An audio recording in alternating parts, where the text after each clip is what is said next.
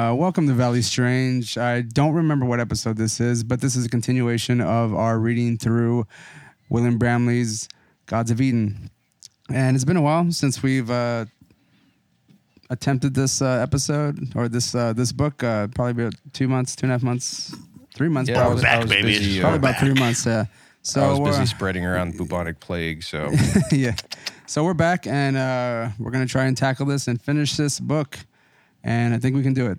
So excuse me, sorry, Daniel. So-called bubonic plague. Right. Uh, bear with us, everyone. Uh, we're gonna go for it. So uh, last uh, last uh, episode, we left you off with the chapter of Maverick religions, and we went through like a list of reading of um, some of Bramley's points between a Maverick religion and a custodial religion. And um, go back and check out that episode because we're not gonna go back over it again. So Yeah, and the only I the mean- only thing is, that I was thinking about the kind of like, oh, what what happened in the last episode and relevance tying into this one, and trying to do this real quick, but just a real quick reminder of Maverick versus a custodial religion. Maverick religions were trying to like were in response to some of the domineering, you know, uh, some apocalyptic, you know, stuff that we'll get into in this episode, or apocalyptic, apocalyptic uh, messages and uh, tones. Um, and these are what Bramley conceptualizes as, uh, or argues are uh, honest attempts at trying to generate a science of salvation Right. or a science of the like- spirit. There we Um, go. Yeah, they're trying to elevate like uh, uh, like society's uh, spiritualism, some sort of thing. Uh, it's like, which is like the exact opposite of the. the but and, and it's only and it's only kind of like you know go check out the episode you know read bramley himself guys but uh, just because some of these ideas from the maverick religious versus uh, custodian custodial religions are going to be present in particularly the first couple chapters we're going to talk about today um, That's correct. Um, so the first uh, chapter that we're going to go into, well, it's the next chapter, it's chapter 11. Um, it's the Doom Prophets. But again, like I always, we always do, uh, we have to introduce ourselves. My name is Ray. And then we also have Roland, uh, Yo. Looking some, somewhat dead in his uh, studio over there, but, you know, still surviving. I'm alive. So and we also have Daniel to speak. in his studio as well. hey Okay, so chapter 11, the Doom, Prophets. Hope that's affected later on in audio production. So I've always known that like so many so many religions had uh you know like Genesis myths uh uh and apocalypse myths, but I never made like a connection between them all that that was like a prevailing theme or whatever that you know like this guy seems to bring out, which was kind of interesting to me to see. And are you, are you talking about like uh, the fact that all the religions kind of have a, Have a judgment day. Well, yeah. Um, it seems to, it seems that all religions have a beginning and an end, you know, because I mean, if there is no end, then what's the point, you know? Or or if it's recycled, like uh, Right, yes. Yeah. Um well, Buddhi- it's sort of a Buddhism cycle that never that never reaches the the final stage Right. because everyone always is always you know sort of talks about how oh we're in the end times and it doesn't happen and then oh well actually if we if we uh if we review the text again uh in 10 years time we're all fucked kind of thing uh so yeah they they just they sort of just perpetuate Right. I Um, mean, with most religions, you have to. There's got to be some kind of promise of a end utopia. You know, like at the end of the suffering finally. Uh-huh. And um, or does it because you know these ideas of the apocalypse you know and doomsday are according to bramley you know byproducts of custodial and brotherhood influences and Right. activities um so Yeah. just to get right off the bat you know for our listeners who have never heard of what an apocalypse is, uh, it just comes from the Greek and just translates to like an unveiling, a uncovering, you know, a revealing of what's supposed to be, you know, a some sort of utopia, whether it be classless or structured or whatever. Everyone's got their own flavor of it, but yeah essentially the idea is that you know mankind gets thrown into a cataclysmic time and god or the gods or whoever you know is in charge puts everyone in judgment and basically the people that played played ball in their lives and believed in that particular branch of you know philosophy or theology rather. Yeah. Um, gets saved, everyone else gets damned, and after the battle between you know the the ultimate battle between good and evil, you know God and Satan, uh, God is supposed to triumph, and then the utopia begins. Right. Um, Who who was like the ones that created the doomsday prophecies, according to Bramley? oh, as far as like, oh, f- okay, cool. 'Cause- Revelations. 'cause I was like, well, the custodians, duh. But Well, uh, yeah, well, yeah, that's that's that's the overall But, um, uh, answer to like uh, all of this because they're the ones in charge, uh, pulling the strings. But like as far as like uh, the human beings or the human uh, pawns within this uh, system here. Well, um, early we can just uh, target, you know, one of the early Brotherhood symbols. Um, the, it comes in Egypt, uh, arguably in Mesopotamia, but the, the phoenix. Right. Um, Yes, which was the actual uh, uh, the first bird of uh, the United States. Even they changed it later to the to the eagle, but yeah, it was it was it was uh, another influence as well that can be seen pretty much everywhere. Um, sorry, go ahead. So the you know the whole idea of the phoenix, you know, the mythical bird that lives its life, burns up, goes through a period of rebirth as a worm, and then back in the phoenix. You know, constant constant cycles of like uh, birth, death, rebirth. It seems know. to be like a literal personification of of like you know their religious uh, uh, cycles, which I've never heard of. I'd never heard that that that exposition. Uh, I thought it was pretty interesting. I I don't know that I believe it. It seemed I don't know. Uh, Well, Bramley argues that the myth of the phoenix, um, whose initial meanings may have been lost to time, right. um, got co-opted by some of these um, doomsday say or doomsayers, where they liken that to the spirit. You know, we go through these process of you know birth, life, trials, death, and then rebirth. Right. Um, and rebirth can be into the utopia or whatever the fuck you know. You can basically take the phoenix myth and take any sort of naysaying doom based prophecy and go oh this is a cycle of phoenix you know shown here. Um, Wasn't it sort of like a like a expansion of the idea of like uh, custodial re- reincarnation, like the, re- the the rebirth of the spiritual being, right? well it's not the rebirth of the spiritual being it's the trapping of a Right. eternal spiritual being into a material body It it's a it it uh, what's the word? It incarnate incarnates itself. yeah. Um. So, uh,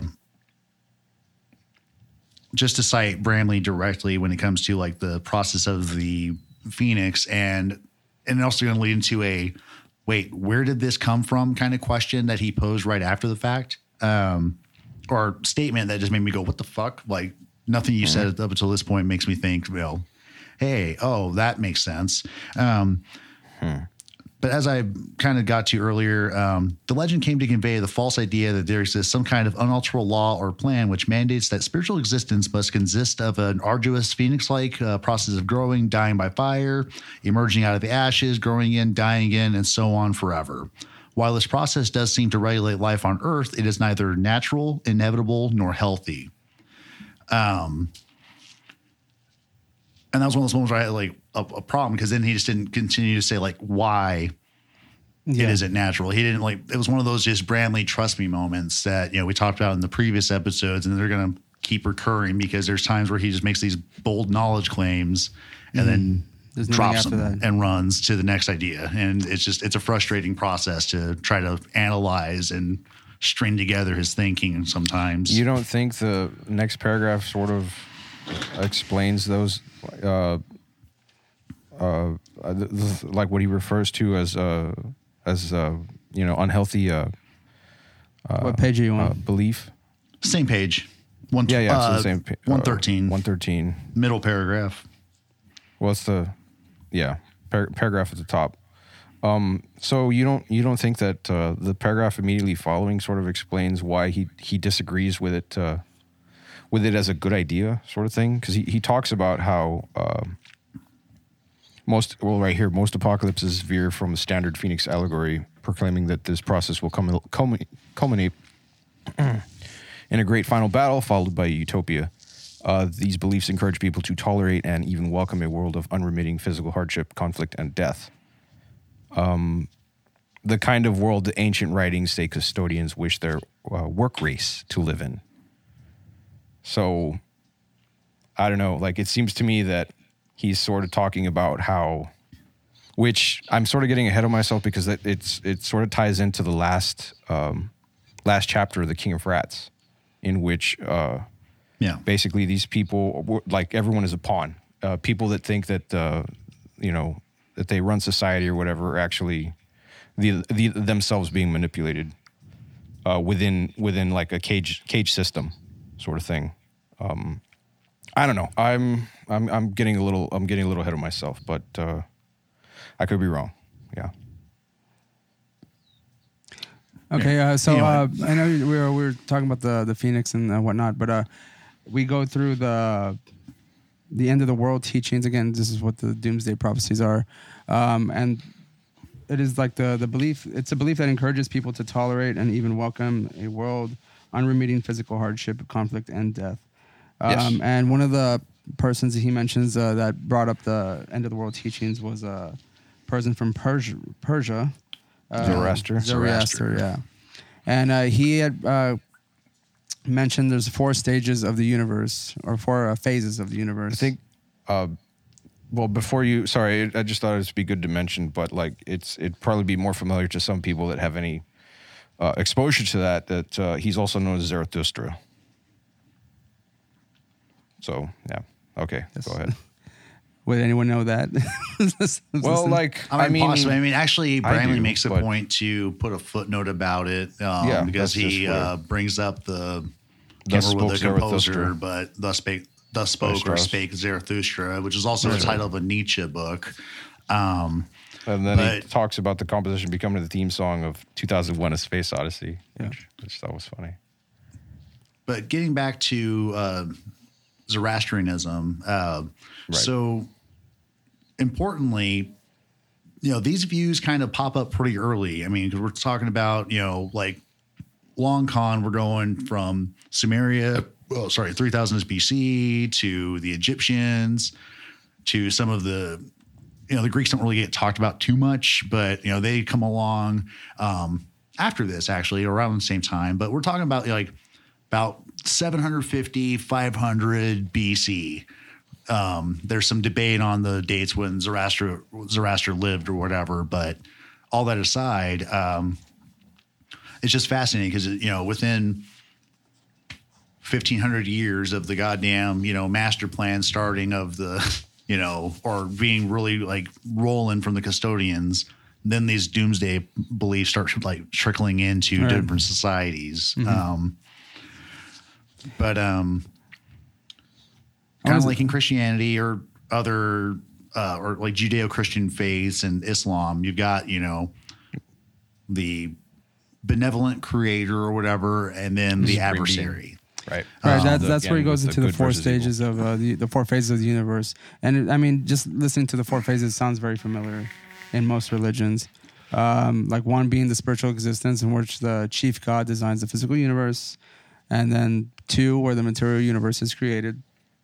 Uh, three, where the battle of the Well- chief god and its rivals. Well, importantly, souls. in the second phase, that's when the adversary comes about as well. I almost Right, right. missed that in my reread, um, but that you know, thinking about the development of all this bullshit, it's like oh, because it's interesting in like Zoroastrianism, the adversary comes before creation, um, or or around the same time. Like it's it's kind of like you know, is man in the mix already or not? You know, Right, like yeah. I don't know much about Zoroastrianism, but And yeah, we're, we're we're going based on what Bramley's given us here, which is basically all the information we're trying to just stay focused on, uh, because going out th- again through this book, we're going to come across times where Bramley again makes these claims and gives us nothing else. So we have to just take his word for it, including with uh, his uh, references to other things as well. We're taking his description or his uh, reference at face value, because I mean. Uh, and and again, it's not up for up to us to like explain all that because that's gonna come. That would come for another episode or something like that. Would just Yeah. make this longer than it needs to be.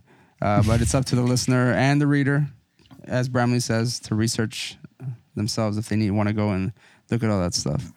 So the last part of uh, the phase is um, the succession of the saviors, uh, or the the god, the chief god sends uh, saviors to defeat the opponent and bring salvation to all, allegedly. Right. And uh, the god that uh, in the Zoroaster is it uh, was it uh, Ahur, Ahura Mazda. Ahura Mazda, right? Yeah. and I can't remember what the devils would be called. Uh, I've encountered you know this story and other bits of lore on Ancient Aliens and stuff, but um, I just can't remember what the fucking you know adversary is supposed to be called. But he was supposed to be a pretty cool dude, you know. Mm-hmm. I mean, Aren't they all kind of cool dudes at some point or another? Um, but um, Angra Mainyu, I think is his name. The uh, destructive slash evil spirit and the main adversary in Zoroastrianism. word. Right on. Uh, so we have all this shit going on in, in Persia, and and another thing that's important to note is that Persia became the nation state of Iran, and it's a based off of Aryan because Aryanism, as discussed in this book, was practiced widely in the area um, and had influences outwards, which is interesting. Um, but you know, kind of around the same time, you got um, uh, Judaic doomsday prophecies coming about as well. Um, you know, and then a slightly later, you've got you know Buddhist doomsday prophecies as well. Um, where, but I would argue that perhaps it's not necessarily like a doomsday, but just like a apocalyptic. You know, as far as like the the revelation, the unveiling, like that kind of sense, the taking the cover off and hitting that spiritual utopia. Um, because in um, Judaic doomsday myths, the figure of Elijah is supposed to come about. And so, um, and it'd be really convenient if the guy was named Elijah, so we could just start just you know just testing every person that's named Elijah and be like, hey, you know, can you perform some miracles and shit? Cool, you know, are you gonna have that actual spirit uh, science of salvation? Um, and uh, the Buddhists are looking for a dude known as Maitreya, who's re- who's referred to as just a kind of like a a good friend who knows what's up and shares the knowledge with you. Like as dumbed down of an idea that is, but there's a there's a big difference between you know a true doomsday messenger versus a friend saying, "Hey, you know, fuck all this strife and stuff. I got it figured out. You know, this is how we reach enlightenment." Obviously, they're Um, smoking weed at the time, right? Yeah, right. You know, just Uh, yeah. um, one of the things that uh, one of the few last things that Bramley brings up in this uh, chapter is uh, uh, predest- predestiny, and um, he poses a question and not along with the the- apocalyptic uh, prophecies. yeah, but not the predestination of Calvinism. No, which no, just we'll- the, we'll the idea later, that yeah. things are predetermined generally, um, and particularly in reference to like the doomsday. Right. Um, yeah. As, speaking of like, uh, there's this predestiny, and then uh, he mentioned universalism. Uh, also, kind of, there's like two variations of those kind of uh, descriptions or definitions.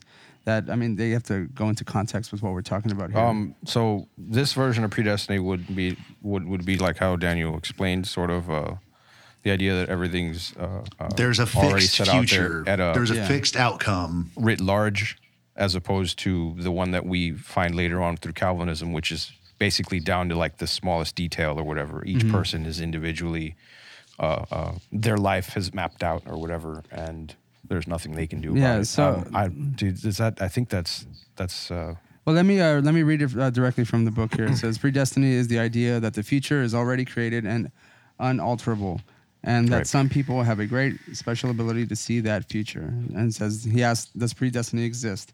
And basically, he breaks it down like this. He says, part one, he says, find a time Fucking and place. thought exercise and- is so yeah. stupid. I- Find, find I- a time yeah, and place. dude, I have it's very such- such simplified the way he does problems. it. Yeah. it's so it's uh, find a time and place like- and note the t- note the time and calculate what time it will be exactly 30 seconds. Uh, now decide exactly where you will be standing when that 30 second moment arrives and watch the clock and be sure that you're standing in the spot that you choose. You have just created a prophecy and fulfilled it. It's like a toddler trying to do explain Yeah, right. calculus here. Uh, part part doesn't- two. Look at the clock again and decide on a new location. Ten seconds before the thirty second moment arrives, rethink where you want to fulfill the prophecy, and if you do, be at that place you decided upon. If you do not, choose a new location at random and be there when the thirty second moment arrives. And repeat the above exercise several times. So I think that would that that particular form of of predestiny is the Calvinist uh, interpretation. I don't know. Uh, well, I think uh, very I think it's a specific bit and more oversimplified. It gets a bit more gloomy uh, in the Calvinist oh yeah, type. I will- like Calvinism. Yeah. like it's the, that fucking shit is depressing. Uh, just the, the last bit of uh, this chapter talks about it. prophecy. And he says prophecy has really only one value and as a tool to either change or ensure the future. And the problem with Mm-hmm. a seer who foresees a tragic event which later comes true is that he or she divined insufficient information to do anything about it.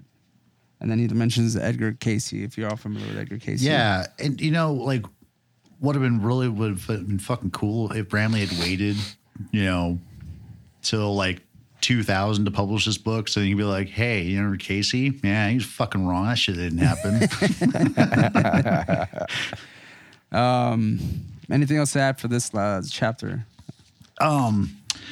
Yes. Um, one quick thing, because uh, Bramley took a moment to like go, hey, you know, one important thing to remember is uh, because we're getting back into the Machiavelli stuff um, and the Machiavellian nature of a lot of these groups that we're going to be talking about in later chapters. You know, the Masons and the Stewarts and all these other assholes. Um, right. but uh, to quote Bramley, Old Testament prophets express another important idea. Jehovah would continue to manipulate people into war. Right. And then they quote the book of uh, Zechariah um, For I, God, will gather all nations against Jerusalem to battle. Then the Lord shall go forth and fight against those nations. Um, then jumping down to the book of Haggai or Haggai, I'm not sure how it's pronounced. Um, and I will overthrow the I will overthrow the throne of kingdoms, and I will overthrow I will destroy the strength of the heathen, and I will overthrow the chariots and those that ride in them, and the horses and the riders shall come down, every one by the sword of his brother. So um going back to the idea that, you know, these gods are, you know, creations of, you know, custodians and then They're, they're perpetuated for by brotherhood activities that you know once again you know this god in these kind of like doomsday scenarios as far as um, the hebrew faith goes he straight up admits like i'm gonna fucking pit you guys against each other and you know it's it's cu- fucking wild you know um, just like right there in the book. And you know, you think that like someone back in the day, they'd probably been stoned for heresy or whatever, you know. But just like, wait a minute, God wants us to fight, and He's gonna make it happen no matter. Wait, what? Bramley does make an interesting distinction that we'll we'll, we'll go into later about how um, that isn't the natural state of humanity uh, to be in conflict. That's something that's introduced by the custodial influence and the corrupted brotherhood. Uh, uh, uh, you know, playing Machiavelli uh, with uh, with cultures and with with you know, ever with civilization sort of thing. Um, but yeah. I think the last interesting thing or whatever was how he goes into talking about the next chapter.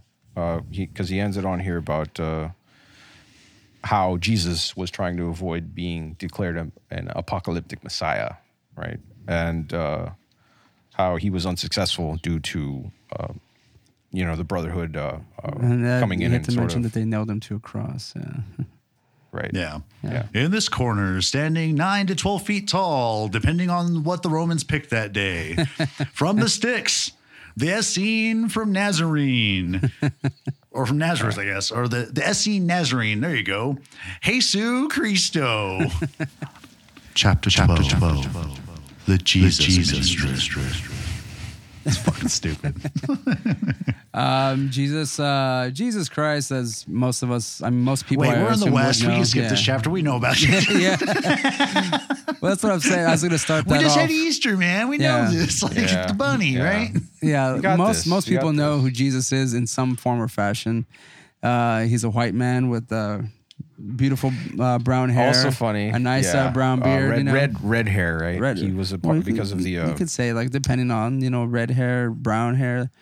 Yeah. I don't know, but it's pretty good. He has some sweet abs. Um, but yeah, so yeah, he's Likes definitely get- likes he's definitely nailed by uh, he's definitely a white Yeah, guy. yeah. Yeah, yeah. Red haired. Um, I forgot about the part where uh, Bramley Jesus mentions was a that ginger. uh, Jesus either being a was it an es- Essen, is what you Essene, pronounce it, yeah. Essene or uh, a Hebrew. well, um, I can't remember what Oh. exact uh, like tribe of Israel like David came from or whatever. That's right, but like son of David. Like he wouldn't be like uh, a white redheaded person. No, absolutely not. It's because I mean most in uh, most uh, I guess But- histor- historical uh, things that we read about or see, people uh, show Jesus now considering the description that they they give in the Bible as like a like he's a dark skinned dude with like uh, curly hair and stuff like that. So Right, right. Um, for the purposes of this this explanation, it's a minor detail, um, but yeah, it, he wasn't. Uh, you know, he, the, he wasn't. Uh, Okay, so uh, ginger. w- there, there's uh, most uh, the the Bible itself uh, has uh, breaks up Jesus's life between him as a child, like up to like the year of 12, 10 or it twelve. cherry picks no, no, no. a bit. Yeah. He hits about. Um, it's like he's a baby. Then you see him again when he's like five, and Yeah. then twelve, and then he disappears until he's thirty. But that's uh, back as a- I, I'm just saying like uh, we're uh, getting more uh, occurrences of him as a child, and then Oh, uh, yeah. then um, I mean. You can't really go into every detail of Jesus' life up to that point. Like they changed his diaper, Well, he it took a was shit this time, you know, all that kind of stuff.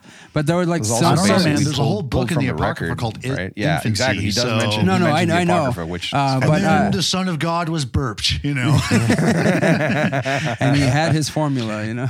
and ye who ye who purpose the Savior is blessed. like, um, yeah, and then there's a there's a huge gap until he's 30, and then of course, uh, and there's a lot of controversy uh, between the books that describe those parts of Jesus' life because. Uh, Obviously, some of those go against the natural order of things for like the Catholic Church. right, it like goes that. against the tenets of of uh, of Christianity, uh, specifically how they talk about how he goes and like meets the gurus in the in the the in There, I know there's been some things I, I, I read. Uh, I think it's uh, Anne Rice's book called Christ the Child or something. oh, And Christ it- the King or something like that. well, yeah. no, it was Christ the King, Well, but there's no, Christ that like, that was he's like, like a kid, like, it was a a whole one. series or whatever. Yeah, Yeah. my mom like sort of reading that. Yeah, for a while. but like it kind of give paints uh, Jesus as like a very mischievous kid, you know, like which is. I think Anne Rice should have stuck to her perverted vampire series. Well, that was a p- point in time where she went back to Catholicism and was like really heavy into it, so she started writing those books. yeah, big time. Um, and I remember seeing some uh, instance where I don't, again I don't even know if it's in the Bible or not, where uh, Jesus uh, gets like a the bird, kills it, and then brings it back to life. Like like Mm-hmm. he's already playing with those kinds of uh, magical powers and shit. that has to be in the Apocrypha. Oh, I, I hope it is because I, I would like to talk about those books, uh, that particular book at some point. Oh yeah, Um, no, the I, yeah, I, Yes, yeah. This uh, Bramley has succeeded in doing a couple things. I want to get a copy of the Quran. I want to get you know the Buddhist legends of Isa, you know, and Yeah. all this other bullshit. Um, and like in a, cop- a copy of the Apocrypha and the Book of Mormon, just because it's like, oh man, apparently this shit's a lot crazier than I thought. well, yeah, for sure. Yeah. I, um, I had forgotten the the uh, requirements to be uh, of the uh, Essene uh, uh, uh, Tribe. uh, tribe, I guess, um, actually directly relates to his uh, his whiteness or whatever. Yes, it does. Um, according to the text of the Apocrypha, and So- uh, invoking the Apocrypha, because here we get into some of the spicy stuff, you know, where you know we have custodial interference in you know Do you think affairs. this is just like overdone, uh, or rather very heavy speculation on this point because I don't know that does he mention in here that uh, um, uh, that he's just sort of uh, uh, um, thinking about it. It doesn't actually. He, he just says here that uh, the only way he could be uh, become a part of this is, uh, you know, he fits this this particular category of uh, of uh, Color. features. yeah, well, the Ar- the Aryan uh, requirement to becoming an Essene. Yeah, because they mentioned that's that he I had was to be like white. And he had like a red, uh, red hair Red-haired. and stuff like that. Uh, that's why it seemed like a contradiction to him uh, being from the descendant of David. Um, Right, which they well, also did there's mention that. there's a bunch of things that get problematized. And, well, yeah, that's that's just one of the and that yeah. which we'll we'll get there because there's a whole section where you know Bramley makes a case for Jesus being a member of the Essene community, not you know whatever tribe David was a part of. Um, You want to go So, through? you uh, want you want to go through a quick uh, recap of uh, Jesus coming to be? So you have like uh, uh, Mary's parents, and then Well, I- yeah, uh, but the repeated themes and then Mary's getting into selling the, her the bigger, to, the uh, grander argument that Bramley makes is um, so details aren't really super important, but here's the the brass tacks. Uh, so Mary's parents, uh, Joaquin and Anna, apparently were childless. Joaquin gets visited by an angel of the Lord who's like, "Ah, we got you, homie," and they have Mary. Um, Mary, then as we're told in the you know the accepted version of the New Testament, you know, gets visited by the angel of the Lord, like, "Hey, we're gonna get that, mm, girl," and she's like, "But." But I've not been with a man. How am I I'm gonna a get? It's like I'm we got you, pure." boo. Don't worry about But it. Brantley right? takes this and makes this an interesting discussion. I wish he would have tried. Uh, uh, potentially like you know explored a little more in depth, but he brings the idea of multi generational breeding for desired traits, um, and by means of like artificial insemination. So he likens it to the way that we can produce like badass Hereford, you know, cows and shit, and it um, was a in vitro in vitro uh, and so um. So his idea is like you know multi-generational breedings and the cocks of angels um and you get you know kind of But the no desired byproduct being you know jesus uh, a couple generations later um He looks exactly like Joseph. you know, so then going con- considering that he has like uh, he's supposed to share features of like, I assume whatever the Holy Spirit or Jehovah is supposed to look like. I know is it an angel impregnating her, or is it supposed to be like, like Holy Spirit, uh, jismum, and then like they take it to her and then like put it in her. Well, I think that that would probably be a, what Bramley sort of interprets it as as uh, when he mentions that that uh, artificial insemination Right. uh, uh, stuff. And Um, we have to always like because- uh, I yeah but like how magical is it i guess is what ray's asking like Yeah. is Oh, it from I mean, like by our by our standards, not not at all. Well, she was like put to sleep, and then like she woke up, and bam, she was with child. Uh, that just sounds like a just woke up nine months pregnant what the fuck and and I always like I wanted to bring up the fact that she is a child in this. She's like twelve or fourteen Yep. years old, Yeah. and um, which is I feel like a fact. I mean, she if ended I- up pregnant uh, before she even met Joseph. Yeah, but kinda every, thing. everyone skips over the fact of putting the number to the her to her like an age number because I think most people have it in their heads like she's like a full grown woman. She's no. yeah and joseph and joseph's And like Joseph's an old guy old man guy, and he's also got other kids, other he families. and wanted to stuff. He's fucking not- marry some other broad, and they're like, "Nope, you're marrying No, this you're fucking doing this. child." And he's like, Here fine. You go. I like how Bramley mentioned that uh, Joseph thought that she was a whore because Right. Yeah. Yeah. because he meets this chick and all of a You sudden like she's whore. already she's already preggers and he's like, What? Like, I don't want this. What I, it was this wasn't me. It's impossible. I'm old with my old old man balls. Doesn't work. You know, Bramley brings up the fact that uh like sex and the way like it's perceived in the religion and stuff like that, it's a sinful deed. Um The Yeah, irony being um, that uh Yeah, human procreation is is well, not only is it- like the idea is that human procreation is inherently sinful. Thus, like you know, the angels banging Anna and Mary was you know a blessing rather than something that you know fell into the loophole of the trap of original sin. Yeah. um, And uh, Bramley takes that um, even further because he says, you know, well, the idea, if you make the idea of non procreative sex as sinful, Right. then it helps people convince themselves that they can kill other people because they are fucking sinners or whatever. right. Um, and fuck, man, it's just. Then I started thinking about this whole other book that I read in grad school that I wrote wrote about in my notes, and I was like, no, I'm not going to go down the Edward Said hole, like, it's because uh, that's fucking crazy. so uh, we have the fact that uh, trying to convince Fact. fact that uh, Fact. Bram- Bramley is saying that uh, Jesus is part of the Essenes and stuff like that because he was born in a cave. Um, let me just read this here. Like uh, says that when and when they came by the cave, Mary confessed to Joseph her time giving birth had come, and she could go into the city and said, "Let's go into this cave." And at the time, the sun was nearly down, but Joseph hurried away so that he might fetch her a midwife. And when he saw that an old Hebrew woman was from Jerusalem, he said to her, Please come here, good woman, and go into that cave, and you will see that a woman is just ready to give birth. And it was after sunset when the old woman and Joseph reached the cave, and they both went into it. And look, it was filled with lights greater than the lights of a lamp and a candle, and greater than the light of the sun itself. And the infant was then wrapped in a swaddling, in swaddling clothes and sucking the breast of his mother, Saint Mary. And this is an infancy apocrypha uh, quote here. Um, he talks about the lights and stuff like that, and they're always like mentioning. We forget to mention that the star of Bethlehem and the wise men that they were following these lights, the, the star, and they they're saying it was probably a comet, or uh, Right.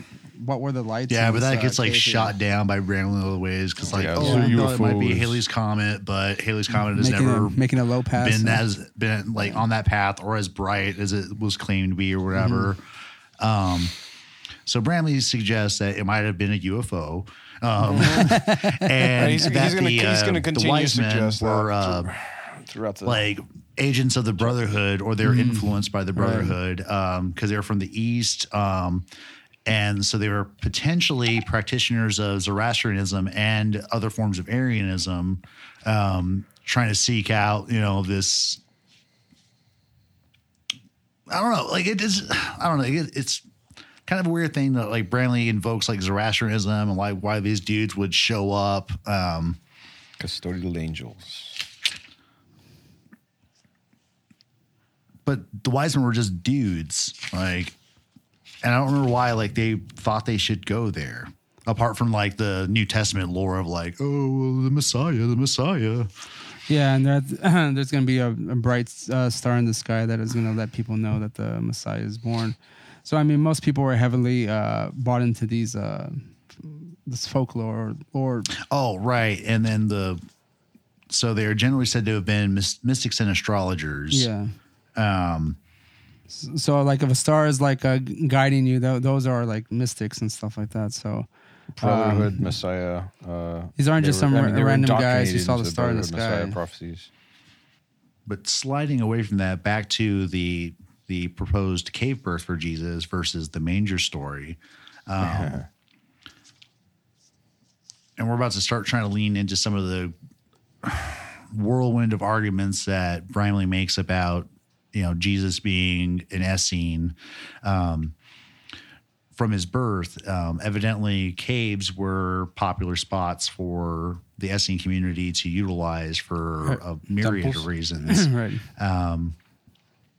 And then um, going into like the Jesus missing years, evidently it was a tradition for boys to be sent from the age of like five ish off for schooling, and then so that's supposed to account, according to Bramley, for like that um, section of years for Jesus's life not being recorded.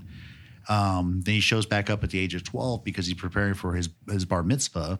And then that's when we get the famous, you know, he goes to the temple and starts debating, you know, the the rabbis there and so forth. Um, and then he goes poof again. And so now I think we're ready to try to lean into the what was Jesus supposed to be up to according to Bramley um, and other legends. uh, popular idea amongst Christians in general is that, and he says it here, is that basically he was a carpenter and he was just Yeah, he was just working for his he was, He was just yeah. learning the woodworking with Or his, his pops. stepdad. His step, his You're not my dad. Dude, the whole time I, I still remember- I imagine a petulant Jesus. You're not my real dad. My dad can hit you down with, with a lightning strike No, he's or a just learning plague. some kind of like hammer or some shit like that. Like that's all. That's all you got, Joseph. Jesus, go to your room. Well, then may- maybe he invoked those uh, magical powers of his. Like he kills a bird. He's like, "You see this, Dad?" And like kills it. And like, you're lucky I can bring him back to life. You know, like maybe I won't do that to you, Dad. Yeah, like Who knows if my powers don't work on humans? Huh, Joseph? Which one's your favorite actual biological theory? child, Dad? Be gonna- I'm ashamed if something up, happened to something happened to you, Papa. you know, Jesus could have been even more metal and just like turn all the furniture back into trees. All this work, we won't get paid. Tough shit, Dad. Guess should have let me get that SNES, huh, Joseph? So um, Um, you, you mentioned the legend of Isa. Again, we're talking uh, The what Buddhist, happened during uh, Jesus' Buddhist uh, legend. teen years up until like his 30th year. What was he doing at that time? And there's a legend uh, that is a is it a Buddhist legend, right? yeah, it's a Buddhist legend. Yeah. Yeah. And so it supposedly parallels the life of Jesus, uh, and so they led to the, the well, the, they made the connection that is I- Isa was was in fact Jesus, Lake Christo. Yeah. yeah. So, Yeah. uh, roll you got the book cracked open right there, and uh, I didn't take great notes on like what Issa was supposed to be all up to, but um, you know, could you maybe just run us through the? Because first, like he didn't end up in Buddhist land initially. Uh, no, I mean he he was sent. He traveled to Asia uh, under the Essene sponsorship. So, like like you mentioned before, this was a part of his uh, his schooling.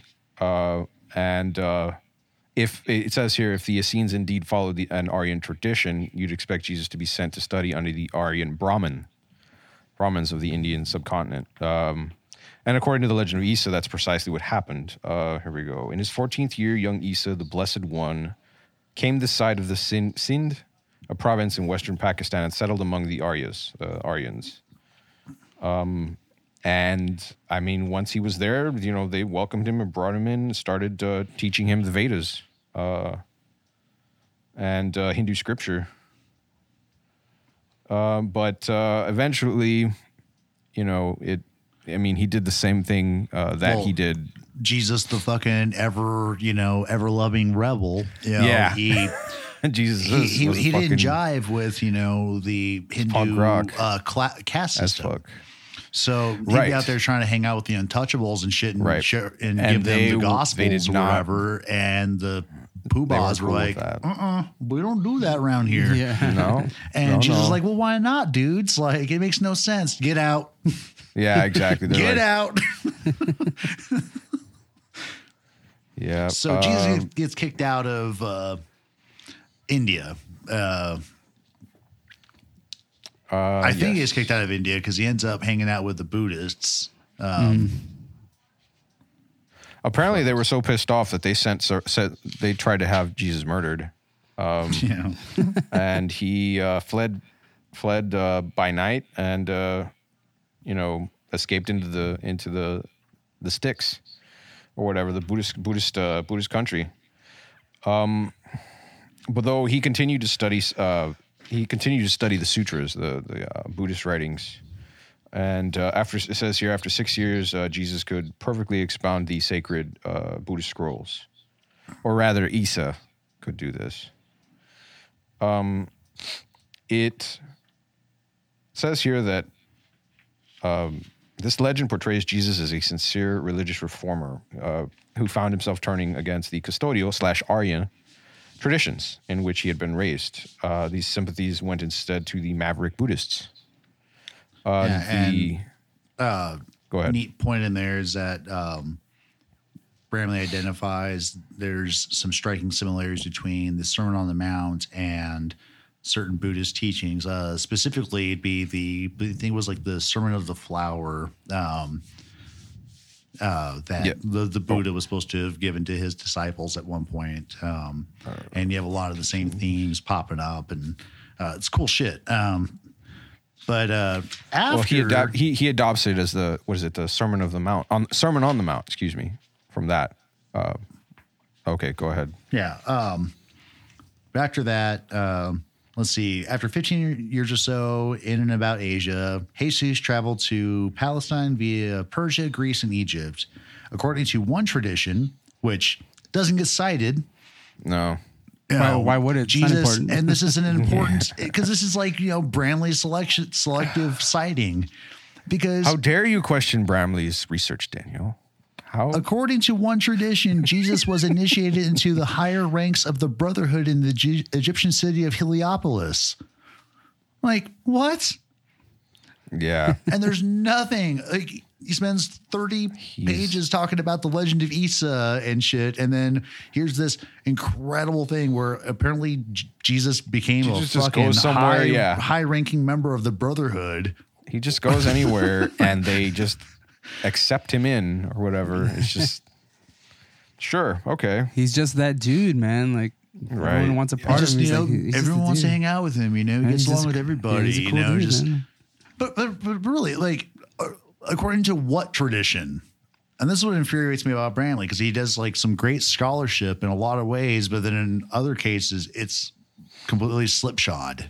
Well, I mean, uh, there's a part where he mentions uh, Bramley. He says there is good biblical and apocryphal evidence that Jesus tried to mix the custodial dogma with maverick tenets, uh, and this will cause an honest attempt at spiritual reform. He said, and it failed. So again, he said there's evidence, but Right, But because they where- went ahead. where is it? He, Yeah, he where is failed because they went ahead. Because he could have given us just because he's great about citing the Bible all over the place, except when it doesn't work. Like- Right. So And I and it really sucks though because you know William Bramley's still alive and he might stumble upon this you know s- series of podcasts and yeah, Really? we might be in some trouble. Uh, some, somebody needs to send him a, a slide into those Twitter DMs. Bramley, what do you think?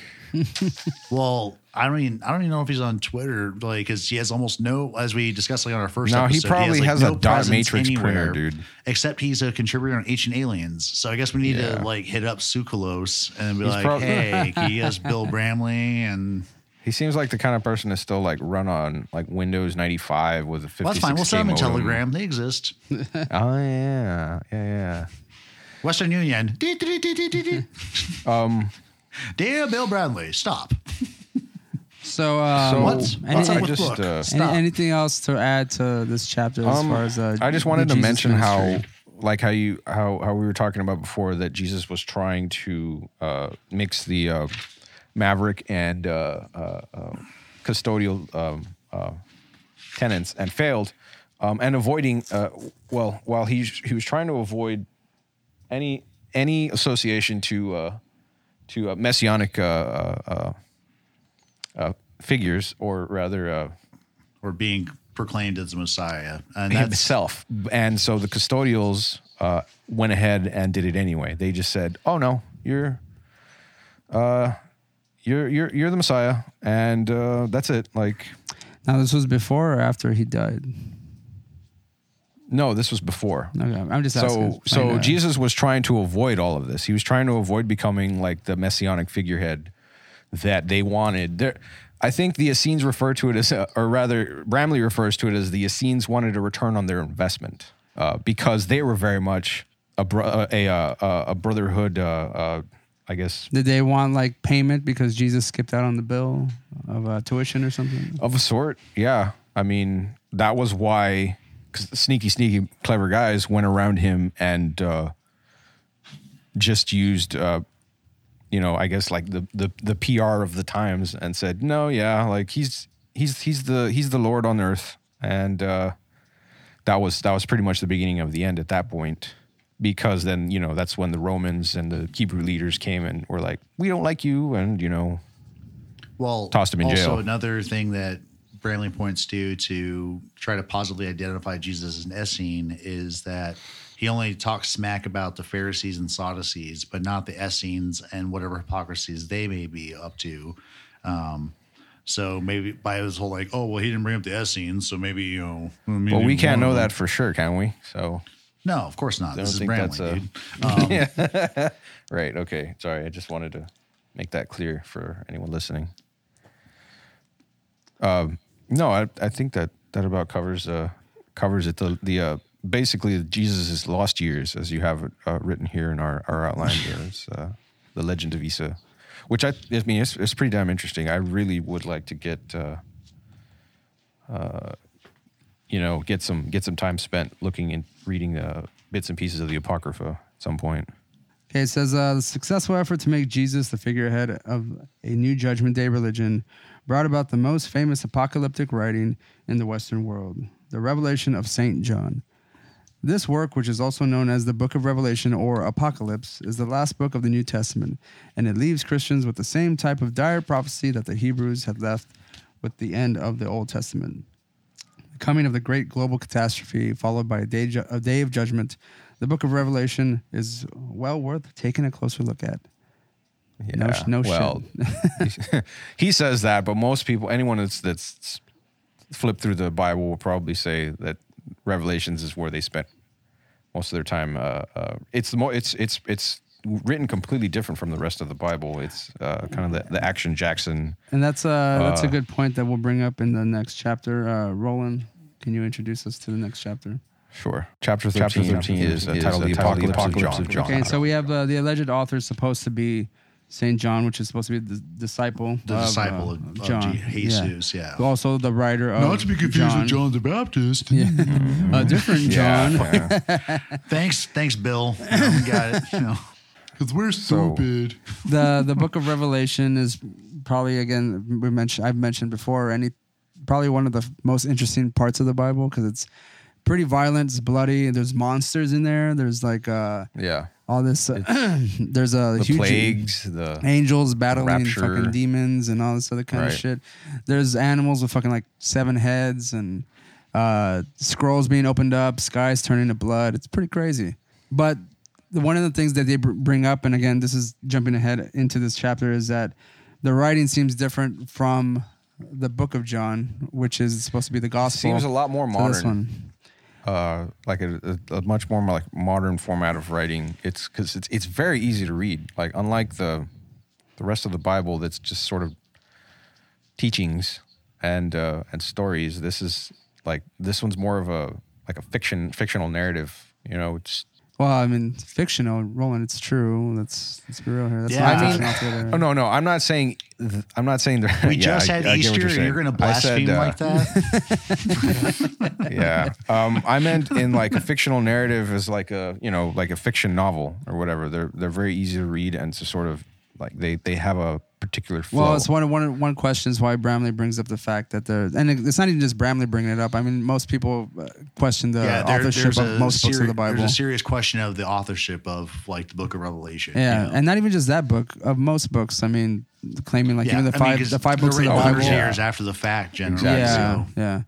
and uh, I mean, mo- most, Bramley- I, I know that most folks have uh, questioned the fact if the the first five books of the Bible, the Torah, are even written by Moses, because again, who the fuck knows if he actually wrote them or not? yeah, and I mean just the easiest uh, distinction I can think of would be the differences between the Old and the New Testament. Like it's like okay, if they're both true. Why are they completely different? Because and Bram- Bramley does go into that spec- the specifics of that. Uh, I think a little later. Right. And uh, one of the things brought up about the book of Revelation as to how these visions came about was because either uh, John was uh, exiled onto the island of Patmos, and I'm not sure exactly the plant life they have there or what kind of uh, architecture or even Another if they had any burning there. bush, baby. Uh, that there was rituals that allowed ri- rituals that, that that were performed on John that allowed him to see these visions, or was it just Right. some kind of like drug induced things? Maybe he was starving, maybe he was dehydrated, maybe he was sleepless. All these things could have contributed to the fact that he saw these quote unquote visions. Here's a quote from uh, Bramley says the question is what caused the author's visions? Was it lunacy, a propensity to tell, tell tall tales? Because that seemed like his thing so far. Uh, or was it something else? The author seems sincere enough to rule out deceit. His straightforward manner of narration tends to eliminate lunacy as the answer. That leaves something else. The question is what? it's pretty uh, easy. Uh, there's not much thought put into something else. Uh, that just leaves it up to, I assume, the reader, us, to determine what that could be. So, um, I guess i- if I can, I uh, I'd like to just read this this one or two sentences here that sort of sums up the well sums up Revelations and like its its particular Go ahead. development and context within uh, within the Bible here. Um, the uh, Book of Revelation is written in a wonderfully picturesque manner. Uh, it's filled with complex and imaginative symbolism. Oh, you're back there again. Am I? Because the pictures revealed to John were symbols, revelation can be used to predict an imminent end of the world at almost any historical epoch. Which, that's what I thought was interesting. Because, like how we mentioned before, that uh, a lot of the uh, apocalyptic uh, religions are, you know, they have cycles, and so I just thought it was interesting here that this is specifically written in a way that it can be applied to any time.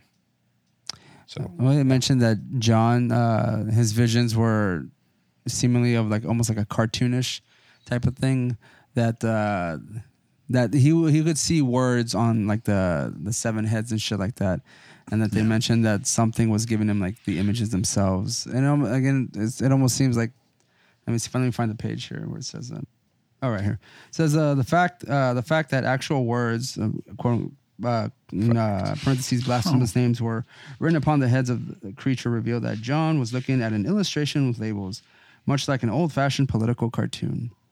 It says although the author does not specifically say so, it is likely that many other visions on the scrolls were labeled in a similar fashion. So is he reading like uh, old-timey comic books written by the custodians?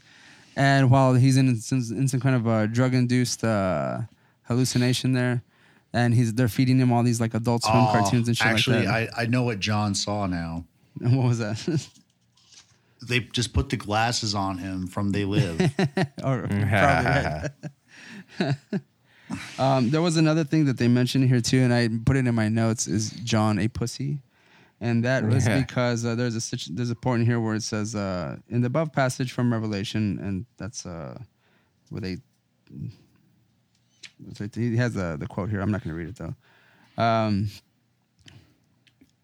Let's see here. So the above passage of Revelation, we, we observe that John reacted with strong emotions to what was going on around him. he was yeah. especially prone to weeping on relatively little provocation, and he seemed unable to distinguish between ritual and apparent reality. And this raises the question about his mental state. So, and like, I'm kind of curious. So, talking about like the ritual that was supposed to be going on. Um, I brought up my notes. It's not gonna be a surprise to you guys, but on page 139, uh, fucking Bramley talks about how John was taken up into you know the heavens or whatever, and but he Oh. basically breaks it down to where it's like, oh, if you just ask somebody modern day what they would see, like, oh, I was taken to a spacecraft. I saw people in their spacesuits, and there seemed to be a radio, da da da da, bullshit thing. But then he goes to talk about how, oh, but the presence of seven la- uh, seven lamps and seven candles indicates that there's some sort of ritual set up. Then it's like, well, what's the modern day correlate of that? Fucking Bramley, you're so fucking smart, you know. Like, but he just goes, okay, but now like here I, you know, uh, modernize it, and now, oh wait, back to the ritual. Um, but it's just like this is like just jarring jump of logic where it was just really kind of hard to follow. And the, and I kept trying to like reread that over and over and go like, this makes sense, right? No, it doesn't. At least to me, like it yeah, was one um, of those like you know Bramley trust me moments. Uh, there are a lot of those. yeah, like we've mentioned yeah, this before. book could be called you know the gods of trust me. It's that snake from fucking right. Jungle Book, Subtitle. you I know what I'm talking about. Yeah, so like the Apocalypse of John, the Book of Revelations, we don't really know exactly what uh, caused, or if anything, maybe was this his own doing? Was this him praying so hard that uh, these things were revealed to him? Um, but Or was I mean, we can easily, I, I, uh, I can feel I can confidently say that he was under some kind of mental duress. Um, and probably, he probably Mm-hmm. ate like a mushroom or something around there that was a little bit uh, uh, funny. Yeah. And it, visions go on ahead. You know, I mean, Okay, so I know people. Well, people people talk about like the burning bush with Moses and stuff like that, and that how that probably had some kind of uh, psychedelic chemicals as well. So he's hearing voices. He's he- seen a fucking burning bush on top of that. So I mean, who knows? Breathe deep. my alternative hypothesis is that say this is you know the Saint John, you know the disciple. He's in exile. Maybe he's just really fucking bored. Yeah, like, well, what Then if? he's a really then he's a pretty damn good writer and has one hell of an imagination because shit to pull all this out of nowhere out of thin air. I mean, Yeah, just I'm- like George Lucas. Oh wait, that's not accurate. He just took from other stuff. Okay, so I mean, anything else to add about the Apocalypse of John? um, I mean, it's pretty straightforward. I don't really feel that there was much to it. I mean, uh, what does what's John? Uh, where's he getting these uh, visions from? Uh, who did he? Is he the same They- John from uh, the Gospels? Um, They do mention that like uh uh John was offered a scroll. Uh, here we go. Went to the angel and said to him, "Give me the little scroll." And he said to me, "Take it and eat it up, and it will make your your belly bitter, but It's acid, Okay. bro. That's acid. That's what in I your wanted to ask about. sweet All right, so That's let's acid, let's be real, guys. All right, what have we taken as sweet to the taste and then bitter to the belly? Because I'm not sure what the fuck that means. I mean, I haven't danced with like heavy psychedelics or whatever, but like, does is, does acid like do that? Like, I don't. I don't think acid. I don't, I don't think acid has any sort of taste. if you have taste. some It's bad just- acid, I'd be worried." yeah, I'm just I'm just like going like okay, but I mean, like, that's- because this is another like Bramley trust me moments because it's like, oh, this means it's a hallucinogen. Well, but remember- this sounds like somebody who talks about like injecting marijuana. You, you know, and you know, like shroomy I mean, norm, normally honey. what like uh, acid is on a little like paper tag, like little. Yeah, Yeah, no, no, and that's what Bramley's trying to get to. But like, but the whole thing, he, he was like coming back and like, 'cause he brings it up like two or three times about how it's it's significant that it's sweet to the tongue and bitter to the belly, so it's drugs. You Yeah. know, and but then he doesn't like even go into Bramley, you know, like, oh, this could have been, you know, some, you know, whatever. You know, he was like, oh, it must be drugs. It, has got to be drugs. I've I've heard Well, drugs he, do he bad says in things. here gotta be drugs, that uh, It's like once he uh, he eats this, he he uh, magically came to know posits it as a as a document, right? And once he he eats this this uh, sheet of paper or whatever, he he absorbs this knowledge instantly. I mean, this is like mothers against drunk drivers like level So, rhetoric. Here's the thing, like you just like- mentioned, Ray. Um, acid tabs are pa- on paper, so you know, and he. But doesn't he even- took a whole scroll, here, the Clues probably Yeah, paper he had or a something whole else. scroll. Like, saturated. yeah, You don't get the seven head dragons without a scroll, my friend. Like, without a shitload, um, but also, um, a sheet of acid. but I guess to tie this back, you know, because for further cases or instances where you've got angels that are potentially drugging people, he goes back to Oh, Ezekiel. to Ezekiel. Um, and his little sky trip as well for that. Um, because there's also reference to eat this, you know, sweet to taste, bitter to the belly, um, whatever that's supposed to mean. Um, yeah, I just had to wonder, like, could it just sounded like somebody who's heard that drugs are a thing that people take is describing what drugs do. Like, Strong drugs. Chapter 14, Chapter 14, the plagues, the plagues of, of of Justinian. Justinian. Uh, Christianity is uh, spreading around um, whatever part of the world it is at this particular time. There's Christian Christian crimes, so to speak, that result uh, excommunication being like one of the ones that's uh, the most. severe. The most Yeah. extreme. yeah. Yeah. Um, because without without uh, without a religion, there is no chance for salvation, and you are damned.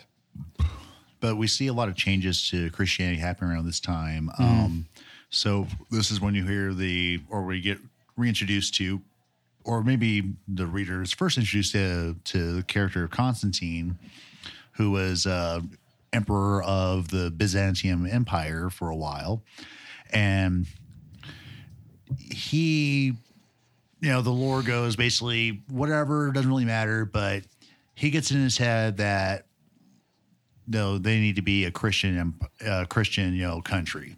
Right. He was trying So- to um, he was trying to drive them towards a monotheistic uh, uh, belief system. Yeah. So, but within this, um, there's some very important things that Constantine does, and then it, he starts the trend, and then it's carried out by other figures, uh, ending in, uh, or at least in this part of the story, ending with Justinian. Um, but we have the first uh, Council of Nicaea, 532 AD, I believe it was.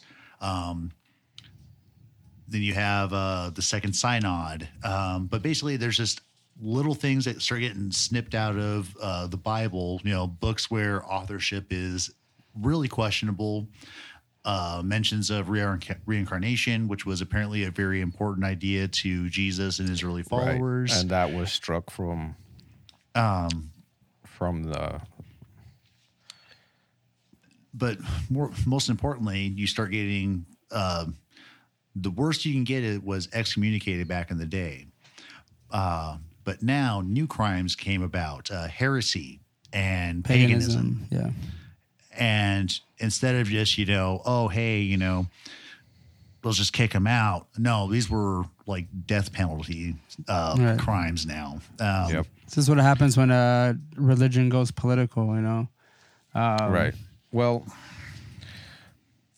um, but also importantly, even like, before just a lot of things that happened like to the world because of like Constantine and Justinian's you know nonsense. Mm-hmm. Um, because you get the foundations for feudalism with Constantine's you know kind of like right. blind obedience, you know, blind faith rather than faith by reason. Um, you get the idea of uh, kind of like almost like social castes being implemented into the Roman Empire, where if you're a peasant, you born a peasant, die a peasant. Um, Right. One, one of the things I did want to bring up was the reason, uh, the vision Constantine had uh, regarding Jesus. Uh, said, uh, let me just read it here. In fact, about the time of the day when the sun, having passed its uh, meridian, began to decline towards the west, he saw a pillar of light in the form of a cross on which he was inscribed in this, in this the, the conqueror, in this conqueror. Uh, the appearance of the sign struck him with amazement, and doubting his own eyes, he asked those around him if they could see what he did, and as unanimously declared that they could. And the, the emperor's mind was strengthened by the divine and miraculous apparition. On the following night, while he slept, he saw Christ, who directed him to make a standard flag according to the pattern he had been shown, and to use it against his enemies as a guarantee of victory. Obedient to the divine command, he had a standard made, standard uh, flag made in the form of a cross, and which he preserved in the palace until this day. So I mean, uh, I I had heard somewhat of the story where he was like in battle, and then he ended up Yeah. seeing had that vision, yeah, you and then like everyone else saw it too, or something. So you think if he had asked his subordinates if they had seen this as well, and they said no, being the person that he was like introducing these new Christian crimes, that he wasn't Yeah, no, no, no. opposed to He- like okay, so like he's doing the something guy to them. who began introducing these new crimes. Yeah, yeah. So he was probably a rotten son of a bitch before Oh, the yeah, revelation sure, yeah. Of don't think it Christianity. yeah, So they're it's gonna just go along with what he yeah, says. Yeah, we saw that, sire. I- I don't oh, think it yeah. would've made a oh, yeah. difference You know, whether it they was did or cigar not, shaped with cigar. Oh, don't worry about it. We'll get there in a few Constantine years. was Like, Constantine.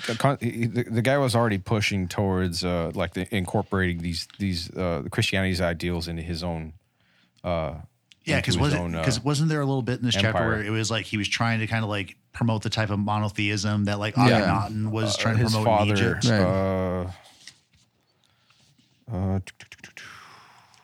yeah, his father was a monotheist, and uh, so he was trying to uh, find something to uh, legitimize uh, that form of belief, um, because uh, the irony in in Christianity is that before Constantine came acro- came along and and and gave them uh, sort of uh, the state backing. Was he was um, like they persecuting were the one- Christians at this point, right? Yeah. too, yeah, before they were the one. The Christians for the first three hundred yes. years, they were highly persecuted.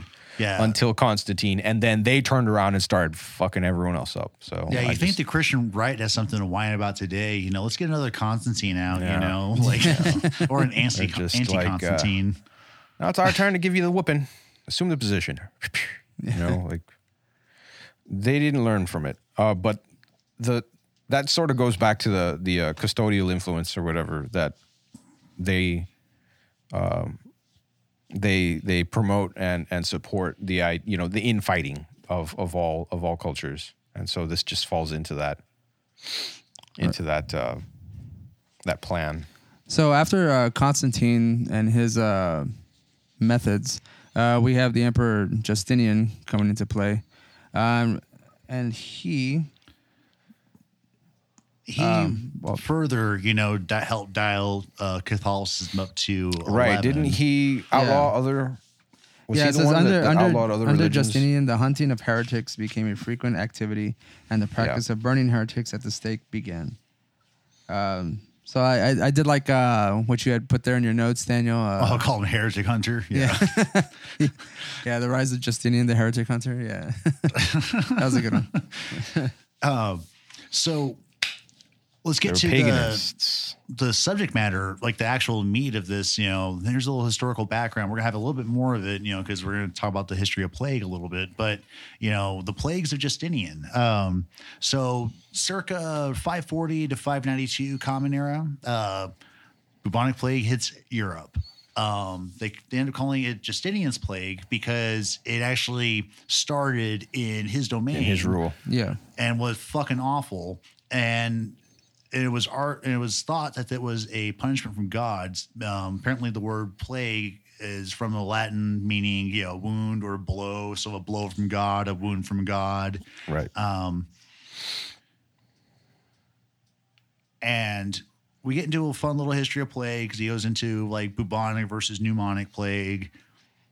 Um, but who wants to get into the fun shit where it's you know the association of aerial phenomenon and plague? the associate, like the direct association or, or uh, influence of the uh, custodians.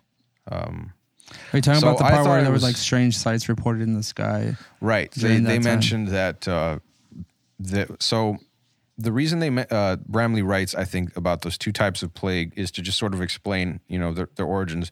But then he goes into what. Uh, well, he he explains that this uh, there was Some a of the thor- weirdness uh, of the timings of right, the plague. Is that what you're going to try to get to? Because um, when it comes to bubonic plague, apparently it's not supposed to be passable can't from be- person to person. Right. It can't. it can Um, only be transferred from an animal to a person. It can't be transferred. Uh, The pneumonic is more aerial, like you can. uh, right. Yeah. and so the, Contagious, the pneumonic is where he brings in the sightings of the comets because uh, it's a so uh, it's fatal. There's there's uh, they I think for the bu- for the bubonic plague they're actually you know they there are ways for them to survive it, but the uh, pneumonic is That, Mostly fatal, Don't they go and, that um, deeper into that into the Black Death chapter? Right. right. Uh, Daniel, are you, are you But, referring to uh, like uh, the part like uh, towards the end of this uh, chapter where it says uh, the one reason people thought the plague to be from God was the frequent appearance of unusual aerial phenomenon in the conjunction with outbreaks of the plague. Uh, Yes. One and chronicler. I I fucked up because I was jumping ahead a little bit because I forgot about the Black Death chapter coming up. Yeah. Um. So I I conflated them a little bit. Um. My apologies. That's all right. Uh, let me, okay. con- This let me like a bit continue of with an this one here early- because like this is pretty much the end of the chapter. Uh, Yeah. This last part. So it It's a says one of an early chronicler of the. Justin, Justinian plague was a famous historian Gregory of Tours, who documented a number of unusual events from the plague years. Gregory reports that just before Justinian's plague invaded the I don't know how to pronounce that uh, Hmm? region of France in 567 AD, three or Oh. four brilliant lights appeared around the sun, and the heavens appeared to be on fire. And he says, I don't know what the sundog effect is. I've never heard of that. I don't either. It's And it says uh, another unusual celestial phenomenon were also seen in the area. Another historian reported a similar event 23 years later in another, yeah, another part of France. Uh, strange sights were reported in the sky, and the Oh, ground was Avignon, sometimes as yeah. uh, yeah, Yeah, uh, sometimes are brilliantly illuminated at the sky as in the day. And then shortly after that, disastrous outbreak of the plague occurred. I thought it was aubergine. Uh, but I think I, you're am not too sure how to pronounce that. It doesn't Uh, but matter, they, it's they French. mentioned that there was Oh, uh, an Avignon the other immense one. uh, Aubergine is dragon the which uh, floated in the through the city and down to the sea, followed by severe outbreak of Oh. the plague immediately afterwards. No, I think Auvergne is the first one on that on page one forty nine. Yes, that was the one Avignon is is the later because in France. that's where the the Strange second sights. pope, the anti pope or whatever, was housed at. Which Yeah. will get which uh so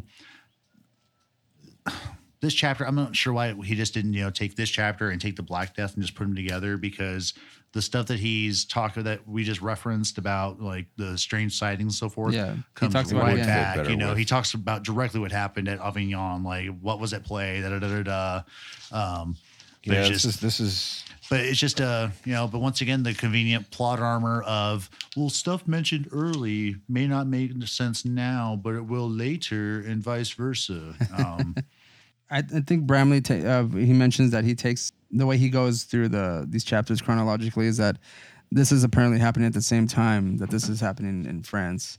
So Yeah. he's trying to like um put everything in a chronological sense. But again, you, that would benefit just to mention that other Black Death stuff right right at the same time as he's mentioning this because it's literally the same thing.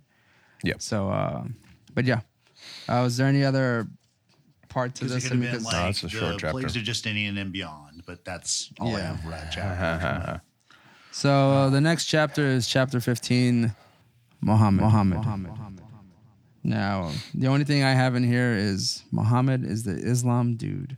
I I I I wasn't too fond of this chapter because I mean I feel like he went like uh, Bramley went like even further than he had to go, personally, uh, to kind of get his point across. I mean it's titled as Muhammad, so you think it may be just Muhammad, but he kind of goes no but off he into other brings things in as the well. fucking crusades Yeah, the Crusades, know, the Templar, and also the the- Teutonic yeah. Knights, uh, the Knight hosp- Hospitaller, which was funny because it just says that those were uh, they were they operated a hospital in Jerusalem.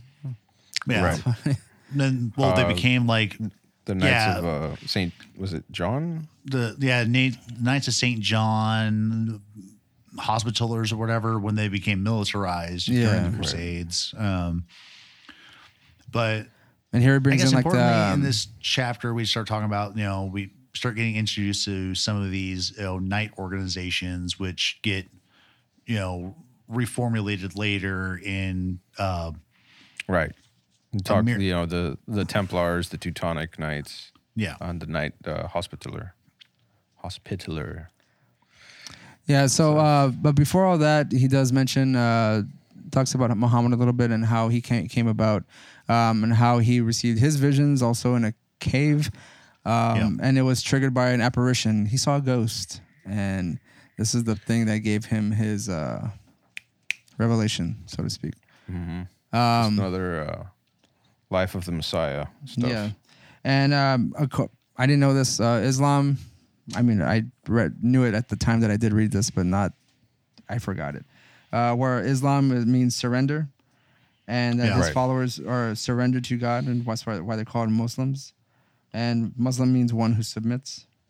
And Islam is more custodial religion designed to instill abject obedience in humans. Now it seems like it went even further with trying to like instill that obedience in their subjects, because I mean Jesus, They became even Jesus seemed to have tried to like break away from that. Uh, so there's like the conflict there between those who just are following Oh, the, the obedience. Yeah, you know and I'm I'm not a student of Islam but neither are. I would not of be us, yeah. surprised if the Quran went through a series uh, a series of edits similar to what the New Testament went through um, Yeah, to fit the fucking narrative, you know, of the Shahs and so forth. Right, and it, and it seems that uh, Islam was even more strict than the Christianity Right. attempted to be. Um, And I mean, you see it now with like certain conflicts of uh, the religion. You have like uh, I guess those who claim it to be peaceful, like just like Christianity, same thing.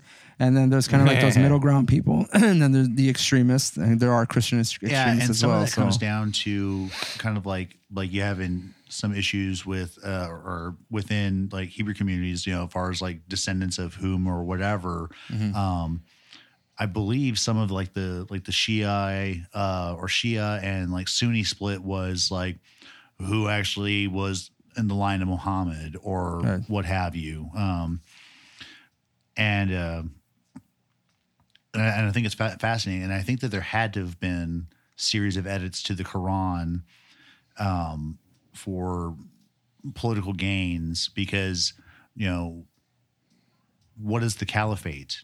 He's supposed to be the you know fucking you know spiritual or direct you know ancestor of fucking Muhammad.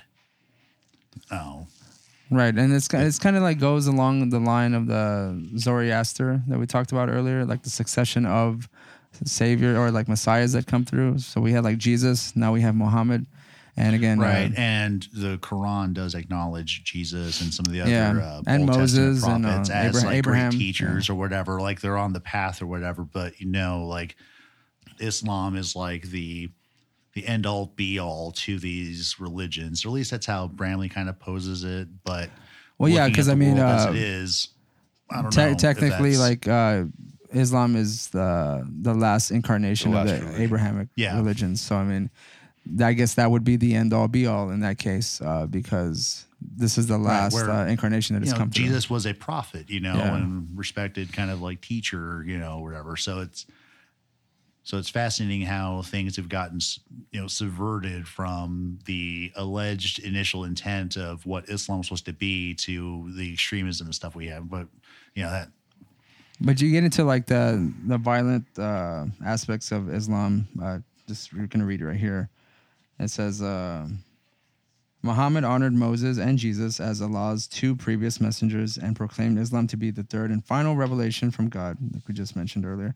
It was therefore the duty of all Jews and Christians to convert to Islam. So Yes. again, which is that's where we start getting into some uh, shady shit right there. The Hebrews and Christians tended to be less than cooperative with Muhammad's demand, and after uh, that's slightly said, right? Bramley Uh, does write pretty funny sometimes, like just says after all they had been warned in their own apocalyptic writings about the dangers of false prophets and the result has been some of the bloodiest fighting in world history. So i mean like they, they pretty much um, again to continue with the whole war aspect of this book and uh, constant fighting amongst the humans they like they fuck themselves by adding that little clause is that there's going to be people coming around claiming to be the Messiah, so you should not believe them. And then the next person comes around and says they're the Messiah, so then you need to convert to us. But they're like, well, we can't because we think you're a false prophet. No, die. And then it just goes on from there. So, uh, but one of the it says it says right here it says like so many custodial religions before it, Islam did not allow people the luxury of choosing whether or not to become adherents. Muhammad embarked on a, pr- a program of conquest to cl- to make it clear which way the choice was to go, using the taxes as a generalissimo. Generalissimo. Uh, the divinely inspired Muhammad raised an army and set off to convert unfaithful ones, also known as infidels, to his faith. Yeah. So that's where all this like starts to all these wars and shit, the crusades, all that all this nonsense just starts popping up and then the wars ensue. Um More of it. More of it starts popping up. uh, after this, it kind of like I lose it because I mean, there's a lot of names being dropped and stuff about who's fighting who, but you know, like everybody's fighting. but we have some some important things that happen. Yeah. Um, you've got the creation of the Knights of Malta and the Knights Templars that became known. They you know they have their earlier names, they have their changes, da da da da da, when they had to get kicked out of countries or whatever. But you have these groups that are being established, um, and particularly the Knights Templar, associated with Freemasonry, is going to become very revel relevant later. Um, Right. But you also have the rise of the assassins, um, which are it's like a kind of like a Knights Templar, but of Islam, uh, which is fascinating. And this is when you know the idea of the lone assassin gets implemented into um, political theater, I guess. Um, and um, so the lone assassin that gets you know has implications later on. So that's something important to bring up. Um, then you also have the in, the creation of the Dominican and Franciscan orders by the Catholic Church. Um, the Franciscans, kind of the you know silly ass friar tucks that you know. Also From- themselves adopting like symbol, symbol uh, symbolism Yeah, from the uh, cord of the, Brotherhood. loins, and then Right. like the bald spot back here, The um, apron. Well, no, they didn't. I don't think they had an apron. Did they? modeled after like Egyptian and Yes. potentially Mesopotamian priesthood folk. And then you have the Dominican order, which they become the heads of the fucking Inquisition, which Ah, kicks yes. off around the Crusades time as well. Um, and then um, skipping all of the 130 years of bloodshed, we get to the 10 year truce, which is fucking fascinating. Does anyone want to like take that away? Before we go into that, I sort of wanted to mention just a quick bit about the Assassins uh, sect.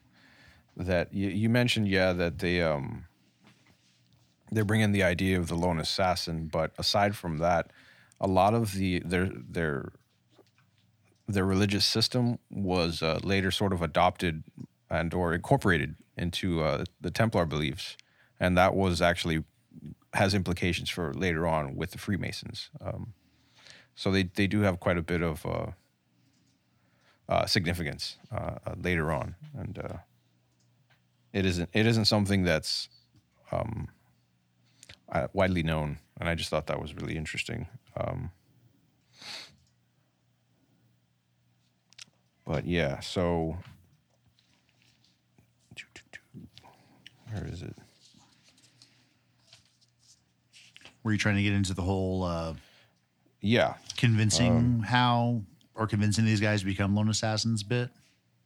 No, no, no, no, no. That I, I thought they'd actually said that was kind of a like a like a myth sort of thing that like they more than likely operated within within small groups as well, and that later on that uh, Oh no, no, no, no. The That was adopted. uh, the way that you know the oh assassin the order was able to like recruit people. brainwash these people and get them to do very ridiculously uh, yeah, because they're because they're likely because you know assassins, you know, they struck out in public, you know, so sometimes on themselves or in small groups or whatever. But it's very likely they're going to be captured or killed on the spot. You know, but they they didn't uh, and the the reason that uh, supposedly they were able to uh, put themselves through this uh, is because they believed that uh, you know when they were killed they would they would go back to that um, go back to that heaven that uh, apparently that uh, that is uh, yeah. So what what happened to these dudes the- is that you know they'd get approached by the assassin guys, yeah drugged, yep uh, taken Then to, take um, to a a garden. garden, within the Eagle's Nest Fortress of the Assassins, where Yeah. it's a, you know, it's this beautiful fucking bitches and blow. it's supposed to represent the the, Garden you of. Eden sort of thing and they get, you know, they have the time of their life, then they're drugged again, and drop where they're off, and- and, they're convinced that they, you know, died, went to heaven, came back, and Yeah. so then these assassin guys or, or assassin, you know, leaders are like, like hey Yo. you you want another taste uh, well uh, you want, you want, you want more of that? All right, well, here's the job, bud. And Go they're kill the like, well, president." yeah. right. Yeah, and um, so they were under the impression that even if uh, once they once they complete their mission and they're you know they're they're des- they're destroyed, they would go into go back to that heaven sort of thing. But it was an interesting form of brainwashing, is uh, what they they refer to it as. Yeah, Or rather, and just Bramley- bringing that up, you know, the idea of you know ancient brainwashing techniques that may have been employed, um, because later chapters, uh, next episode, we're going to be going back, getting back into the idea of uh, the lone assassin here and there. So, um, so more for for later. So we're we're gonna Bramley this and be like, okay, but more on that later, guys. Trust us. Um, but That's um, the only way to do it, man. Where does that leave us? uh, the, the 10 year that's- truce. Oh, Which yeah. is, uh, so, which- like I'd mentioned, I'd mentioned a little bit of that before was when I was talking about the natural state of humanity not uh, Yeah. not being that of warfare, and that that that is exactly uh, the uh, example that uh, that Bramley uses to suggest. Um, Yeah. So the story goes that Frederick II was in trouble with the Pope and was in uh, getting ready to become excommunicated. But before that could go down, he said "fuck it" and took himself and uh, Negotiated guess a a cohort of some folks down to Jerusalem and negotiated a fucking peace treaty with the Muslims. And it was going to run for 10 years. And the, I believe the terms were that there's going to be no fighting. Um, but the Christians could not arm themselves, I believe. Um, but evidently it fucking, it worked very well. it worked. um, and a lot of the warring uh, uh, uh, officials on both sides were pissed as fuck about it because they wanted to they wanted to kill each other, and this guy came and sort of like swept that swept it under swept the rug out from under them and just I mean everything was chill for ten whole years. Um, Yeah, and the whole once again brotherhood custodial influence uh, for the fighting is you know is what the Christians and Muslims thought that they were fighting for, which was their their spiritual salvation and freedom.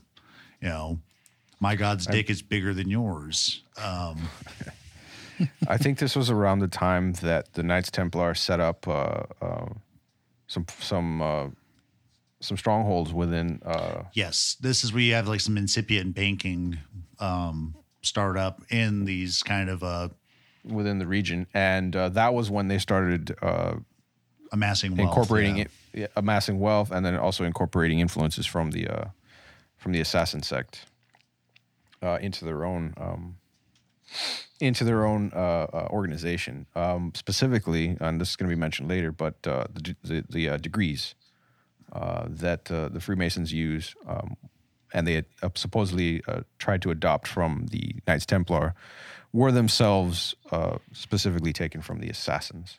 which I don't think Bramley ever clearly demonstrated. I, I went back through chapter or this chapter. So um, he mentions later, just like one or two no, sentences no, no, about he how does, but he goes, but but then, but he doesn't mention the blue degrees at all in uh chapter 15 even though he ma- No. makes the claim later Yeah. that the idea Exactly. for the blue degrees may have come from he jumps around. Yeah, it- it's almost like uh, a minor to, details. um, like, are you fucking Mackey. kidding? Like that's that was kind of like one of their main uh, uh, like systems of organization. Their their their their caste system or whatever was sort of based around around those degrees, the blue degrees. Um, I think there was like originally three, and then they upped it to six. Like, so there was like three general, generalized uh, title, and and the degrees are just they're they're like they're sort of like just job titles sort of thing because um, everyone has to go and they have to they have to enroll within this, you know, the boys club or whatever, and then It's okay, Roland. We're gonna get there.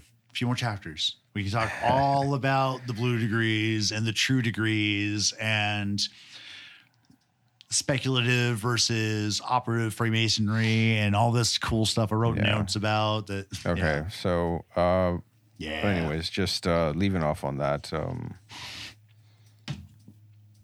But um,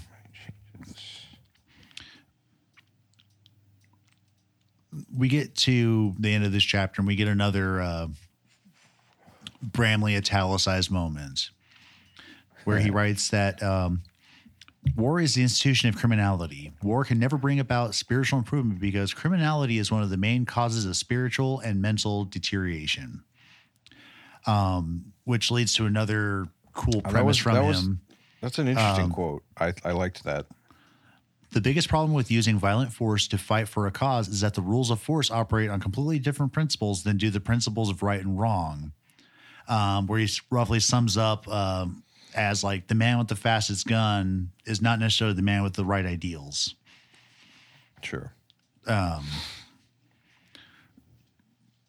So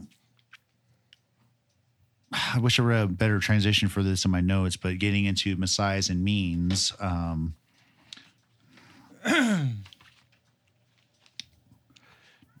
here we go. Um,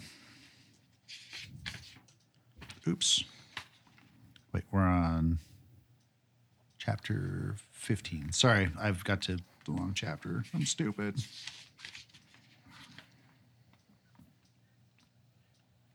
So, Bramley writes that uh, the Crusades and other religious conflicts have often been fueled by the issue of who is a true Messiah and who is not. Passions can run strong on this topic. It therefore behooves us at this time to discuss what a Messiah might or might not be. Chapter 16, 16 Messiahs, and, and means. Okay, so um, what is the definition of a Messiah? It says that someone that is, brings uh, salvation to, I mean, basically a group of people or people in general. And I guess uh, you can determine what salvation means to you Well, regarding that. I mean, he writes here that it has several meanings. Well, yeah, but, but I mean, I'm just talking about like a general thing. Whenever Yeah. someone thinks a Messiah, someone to come It's and just like a save, like a religious people. leader, Yeah, uh, right? like literal Or- saving. Like they want to come and save them from suffering, damnation, you name it. Um, yeah, he also calls him like the liberator, uh, teacher. Uh, it says uh, Messiah could be anyone from a person who develops a successful science of the spirit to someone who is actually able to spiritually liberate the human race.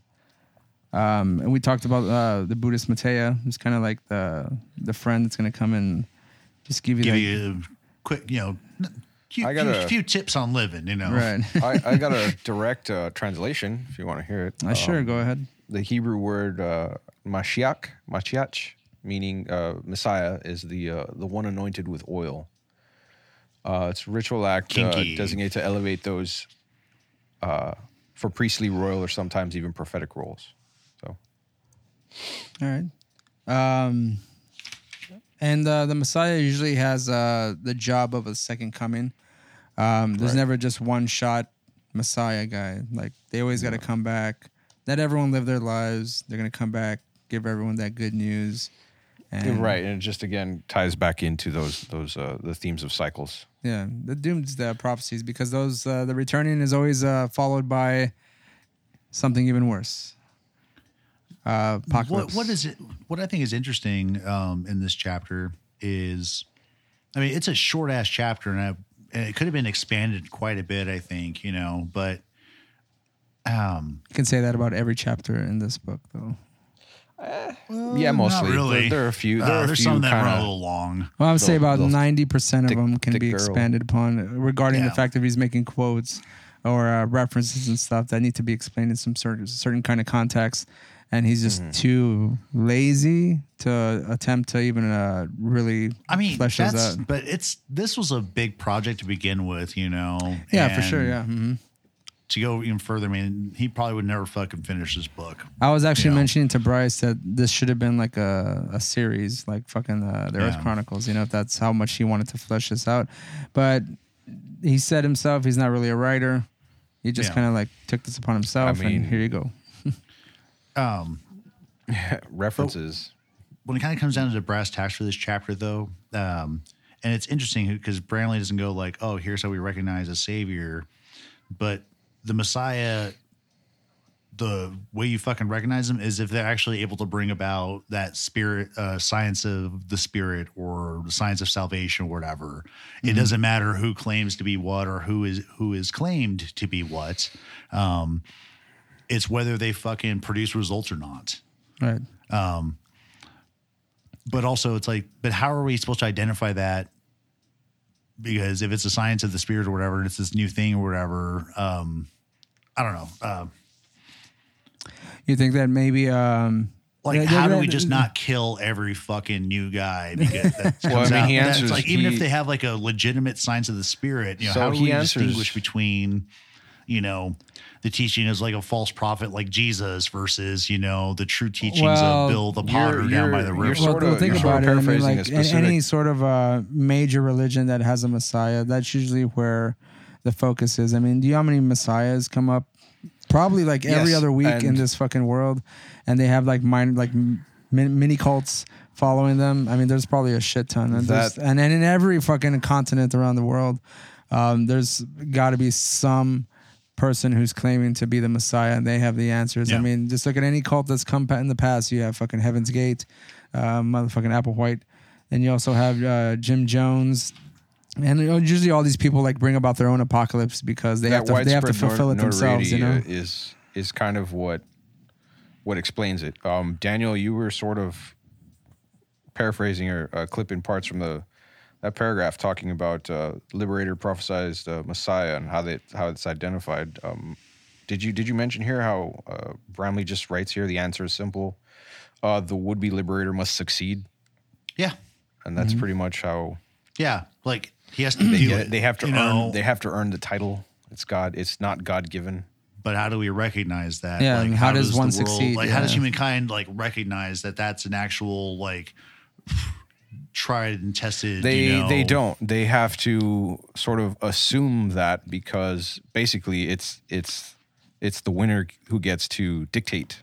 because uh, it just sounds like it's like putting like the cart before the horse sort of thing because like the spiritual salvation comes about and then they are definitely recognized as the messiah but the goals already been achieved so then what does it matter if we refer to them as the messiah because we're already like in that utopia or whatever i'm not sure if i'm making like a whole lot of sense here but it just Uh, that that is. A it just seems like a, it's a weird argument that Bramley's making. Like, you know, that they have to succeed, but if they succeed, then the utopia is there. Then what does it matter? Oh, I don't know that they succeed Why- within a within a uh, within a utopia. of- I, I think he just means they succeed within being recognized. Um, because like No, no, no. the way all no, of no, these no, religions go is that I mean like the utopia would the utopia can be would ref- to be can claim or be proclaimed to be the fucking messiah. But it's whether or not they succeed in the mission that they actually I know, don't- I don't demonstrate think- that they are the messiah. Like I don't think it's a, it's a put up or shut up sort of like situation for Bramley. I think. Um, I'm not sure he's referring to like the success of the religion because like how it's sort of stated throughout all of these. Well, it's not the. They're you never- can call it they never get to the- they never get of to the final- spirit, uh, the science of the spirit, or the science of salvation, however he fucking coins it. Um, they never reach. come- none of these could come religions through ever lens reach. of Buddhism or the lens of Christianity or whatever. Um, It's because like when you said utopia, man, uh, I to me that's that's the association of like the end the end of of the religion. And by the like the very nature of all of these religions there is the end is never within reach. It's always like they're striving towards this. Well, no, but it would always be like according to Bramley, it would be attained, like the utopia or whatever, not- because this because the the liberation of the spirit is the whole fucking you know like becoming self-actualized spiritual beings or whatever is what the custodians try to prevent us from doing. i see. Yeah you're So- right because prophecy's not going to be okay. Yeah so if Hmm. so if the fucking messiah comes along does it then everything should fall into line and then what does it matter about proclaiming the messiah after the fact? Like we're that is there. a weird contradiction that that he makes yeah Yeah, it's like, Like the Messiah's within- going to come and do stating- his fucking thing and like s- save us or whatever. Otherwise, it's all bullshit. And don't worry. His Is about that, it. is that definition is- really a claim, or is that just an observation he's making quite- amongst all the religions themselves? Like that is their one of their the flaws that they have is that there there is the Messiah coming through, but uh, it's gonna end. But if it doesn't, like they need to reach out to utopia to succeed. But since I mean, like Jesus, Yeah, it's is that just he's they the never Messiah? do. He hasn't technically succeeded, so never do, technically he's not a Messiah. those people do not uh, satisfy uh, Bramley's definition of a Messiah. Then Yeah, but if yeah, the Muhammad Messiah gets either, yeah. rejected outright or whatever. Like say Muhammad had it right, or say Elijah had it right, or whoever the fuck, or Ezekiel, and you know they die in obscurity or get nailed to a cross or whatever. Um, so it just seems like, despite opposite opposition, it's like you know right, you know right. So makes none of them are true you know? messiahs then, It's a I stupid, suppose. like fucking. I don't know. Well, see, like uh, even with like the the whole Messiah thing is that like uh, we have I don't know the ending or the death of Muhammad. Uh, was he like taken up into like uh, the heavens like Jesus was whenever he came back from the dead? I don't know this for a fact. Uh, like because Jesus was the only one apparently that I know of. Again, I don't know Islam that he rose on the third day, and then everyone saw him. Then he was taken up into heaven, um, preferably by a UFO. Uh, I don't know if Muhammad that happened to him in some way or another. Uh, so Um, technically, I guess I guess Jesus would have succeeded in some way. Muhammad's buried, dude. You see, well, there you go. Like, I mean, uh, Uh, yeah, he died in June June eighth, six six thirty two. but Muhammad Wow. is Muhammad isn't considered a, a, like a divine figure, though, is he? Like, he's just the like the last prophet. Jesus wasn't technically, according to them, a divine figure either. He was just a teacher and a prophet. You know what I mean? So Yeah, like, right. Muhammad, yeah, Muhammad that isn't was like the that son was of sort God of later either. like- retconned by Catholicism into into the All right, guys, let's go get religious studies bachelors. I guess. Fuck. Um, I guess I'll do Islam. Ray, you The take one- the one even bigger Roland, waste Uh, hmm. Hmm. Buddha, there you go. what are you gonna throw at me? Fucking Zoroastrianism. sure. Um, Why not? the the one thing that would be an even bigger waste of money than our than like what we already spent our our our lives on studying theology. Well, I don't know, man. This next chapter makes me pissed that I didn't spend more time studying Mesoamerica because I have all these like refutations from my like kind of armchair and like general survey understanding of this topic, and it's like, God damn yeah, it. when you told when you told me that you know like you you hope I remember some of the stuff from Tom. I was like, ah, here we go. I was like, ah, we're going we're going into Mesoamerica, South America. Flying, Flying gods, gods over over America. Early American civilization is part of a global society. Now, I know this is probably more y'all's uh, alley as far as like symbolism and like different cultures and stuff like that. As to like, Yeah, uh, I mean, like we. he, he mentions like kind of of like the on like the the fact that the prehistory- everything is like uh, shared amongst all the cultures, like certain symbols, the architecture, all that kind of stuff. the pyramids, the stepped pyramids uh, of the of the uh, the Maya and the uh, And the symbols he mentions, of And course, the the snake. early early pyramids, like like pre. So like Ray, you may not be aware of this, but there were various attempts at pyramids in Egypt before like the Great Pyramid of Giza was constructed. I, I, I I'm, Um, I'm aware of that. I mean, I didn't think it was like a they did it one shot and they were successful that first time. oh yeah, know? but I mean, there's like pyramids where like they're figuring out like they're fucking like the angles Oh, okay. of the fucking walls and shit. okay, where, so there's, there's like structures that uh, show like kind yeah, of that- uh, yeah, the work like, in kinda like progress. the evolution of thought or whatever. Gotcha, like, there's literally a pyramid that like collapsed in on itself because the fucking angles were wrong. So there's some like, but there are also some earlier like step pyramids in Egypt, very similar to uh, Mesopotamian mastabas, like the or ziggurat kind of ziggurats. uh, yeah, super shape or super step pyramid uh, Mm-hmm. form. yeah, because they're fucking huge. Was it the Temple of the Sun? Uh, oh wait, oh the, of the Toltecs, yeah, that's bigger than the pyramid of Giza. bigger than Yeah. Giza. It dwarfs it. Just Um, ridiculous.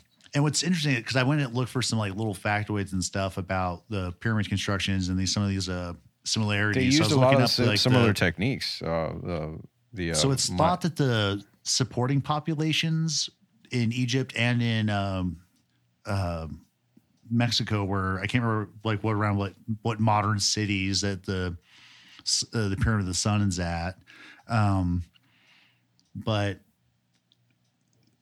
they're thought to have about the same like resident populations like 30 to 40,000 people um because I because initially I was reading Bramley stuff I was like well fuck you know I the Toltec was a huge the Toltecs were like a big you know pretty big empire they probably had a larger population to you know contribute to the construction effort and then after some googling around I went oh I guess I was incorrect um so it's not a the population Toltecs dependent came thing. after the Maya, right? Yes, uh, the Toltec Okay, were like always- one of the, the groups Olmecs that got absorbed into like the Aztec. Right. Um, so I, I believe the Toltecs were like circa 13, 1400s. Um,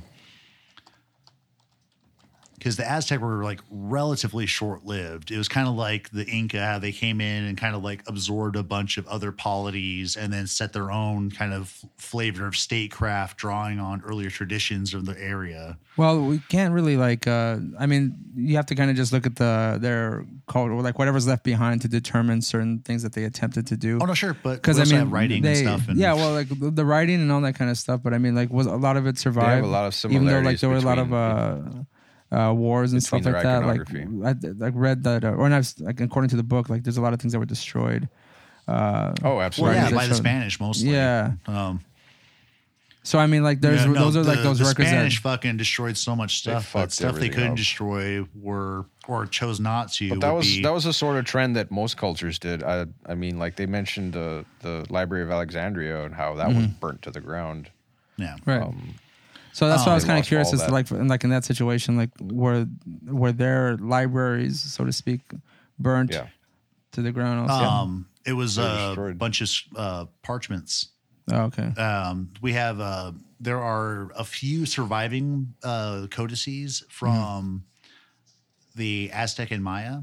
Um, there was some. I think he was a Franciscan priest uh, who was a Oh, little sympathetic to the cause, and he, you know, basically He adopted the uh, Popol Vuh. Was that is that the no, guy no, no, about? no. That no, that was another dude. But there was like some priest who fucking, Oh, you know, what was his name? smuggled these out of the fucking country um, before they got destroyed, and uh, and I think there's like something like like seven remaining codices of the Aztec. Um, Okay. and some of them have like just crazy amounts of like you know there are plants that are like drawn out on them and described and stuff and we don't have an idea of like what those plants actually are supposed to be like um No. but there are things in these documents that we can identify but then there's like plants and things where it's like well what is this? And so there's a lot of mystery surrounding this. So like there's a whole bunch of just knowledge that was just completely pillaged and destroyed and fucked up when the spanish hit the new world. Um, but they didn't fuck up things like some of the bas relief architecture which had hieroglyphics on it which researchers Yep. really are able to go and you know say oh this is the site of such and such ruled by this dickhead um, but what was fucking crazy about Bramley's description of the similarities between, you know, old world sites and new world sites was the person he decided to reference. Um uh, fucking uh, Raymond Cartier, who Bramley said was a historian. I bitch about this to you guys, you know, in private, but it's when I've started following the citations, I couldn't find anything in English about this guy, only in French. So that was a bit of a bitch. Um, but he's a fucking journalist. Um, not a historian, which is I thought was an interesting thing. So it's like, well, what are you trying to do here, Bramley? Is this a little bit of like just well, he's talking about his history, so technically he's a historian, even though professionally he's a journalist. So I'm not sure if, if there was any like um what's the word I'm looking for? Um Distinction between them. Malicious intent um, by Bramley to uh, misrepresent um, the facts, but um, but even like Cartier's stuff, like it doesn't really hold up because there's more than just fucking pyramids that are shared in like my Right. land. So this is more like bitching about Bramley because Bramley's like, yo, the only thing that stays consistent in Maya-landia is you know pyramid construction. Well, I mean, in the, in the later the in the pictures, he's he's got the the uh, comparison between the Eye of Horus and uh, But he doesn't say where that fucking other site No. is in the New World. Because that looks North America like well, I mean, like Mexico is part of North America, but that looks reminiscent of either something that might have been in like the modern United States or maybe down in the fucking Andes. That's what I was thinking. I was thinking it was in South America. Um, From from from. but it didn't. like a- but no, I- and I'm not a fucking expert, you know. But but you know, I studied more about North North America proper, or not proper, like, but accepting Mexico, but like, you know, Plains Indians and shit and those groups, and then stuff in South America. And iconographically, um, there's some early stuff in the Andes that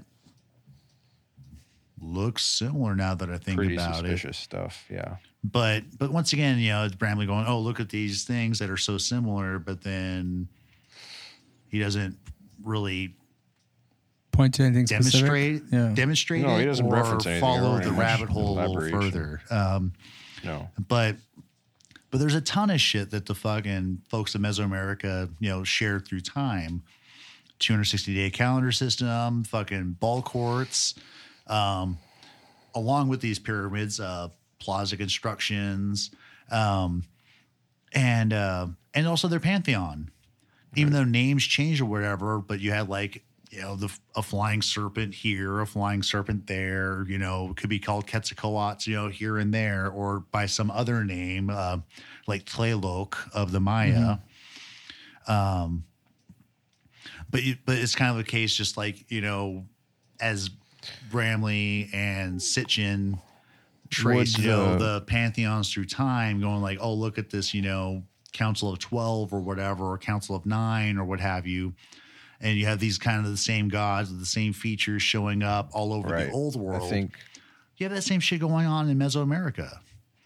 I think uh Tlaloc was was he he was like the shadow shadow god of sorts. Oh. like he was kind of a And a rain antagonist. god as well. Like, Uh, when I want to say like his counterpart in the old world was supposed to be um, Set, if I'm mistaken. I'm not sure. I forget. I'm I'm pretty weak on on Egyptian pantheon.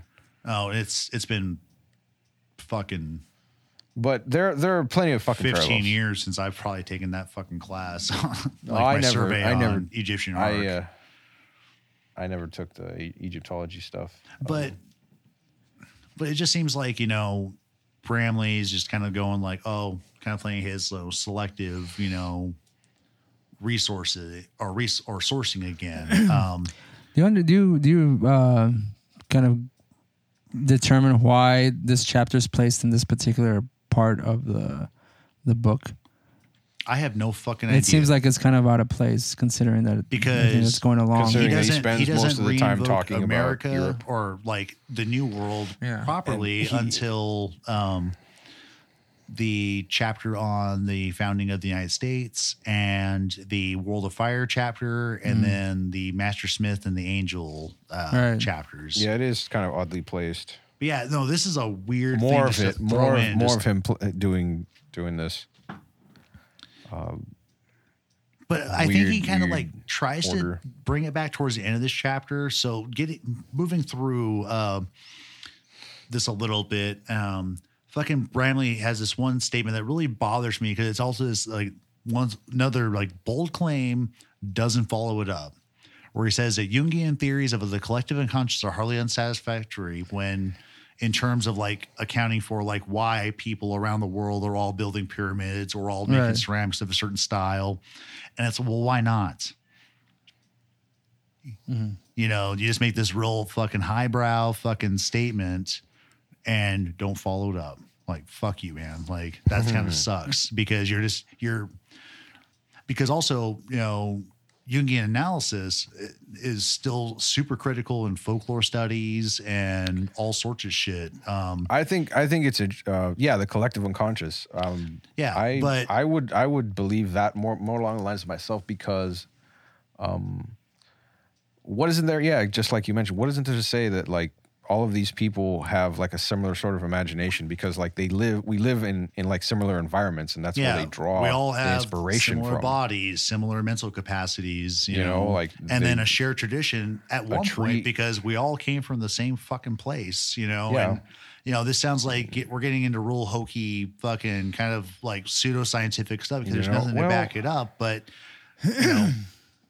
It's really weird when you account for all these similarities without contact um, without thinking, you know, aliens or even like a mother culture of some sort that made their way around the globe and kind of like started setting up the seeds Spreaded of those, civilization uh, here and there. Because like there are arguments that, you know, fucking ancient Egyptian or ancient fucking Africans uh, Made made made their way made the over. voyage over to the new world and that's why we have pyramids that's why you have some of the olmec heads that look like they have Mm. like african features and all this shit you know um I mean, it is suspicious, but it's wild. But again, like I, I kind of do like the idea of uh, of the of Jung's theory uh, because again, like they pull, uh, they pull their they pull their themes from nature, and like it's it's pretty much the same across the entire planet. They're they're you know different locales and climates,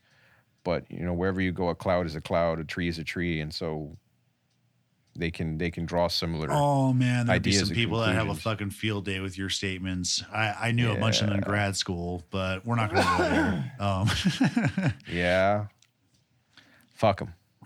man um So do y'all want to? But all the same, like I'm just saying that, like I think that I, I don't think that the, the, these ideas are like, you know, you know, like Bramley should be as dismissive of them as as uh, he seems to be. I don't know if it's necessarily dismissive. Is is that he's kind of just general? He just generalizes everything, you know, because he's not. Again, he's not trying Doesn't to fit into his narrative. He he hasn't gone into any sort of chapter too much, to where like any sort of claim that he's making, he brings about like the actual context of it. You know, so I mean, again, also a weird chapter to place in uh, the lineage of whatever's going on right now. So I probably should have done uh, better later on.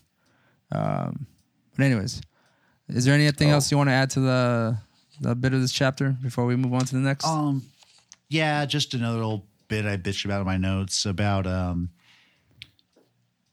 He made the claim about you know oh peoples of the early Americas thought that their um, gods came from the stars or whatever, and then talked about how Quetzalcoatl was allegedly associated with Venus, but I don't know. It's, it's one of the many reasons why I wish I knew more about you know, like Mesoamerican, you know, um, yeah, I, I think that's uh, one of the reasons Cultural why history, but- he, uh, or one of the things that um, he's making the claim of, and you have to actually go and find out if you want to believe it. So, I mean, that's a lot of notes in the margins to go back and uh, verify for yourself as the reader.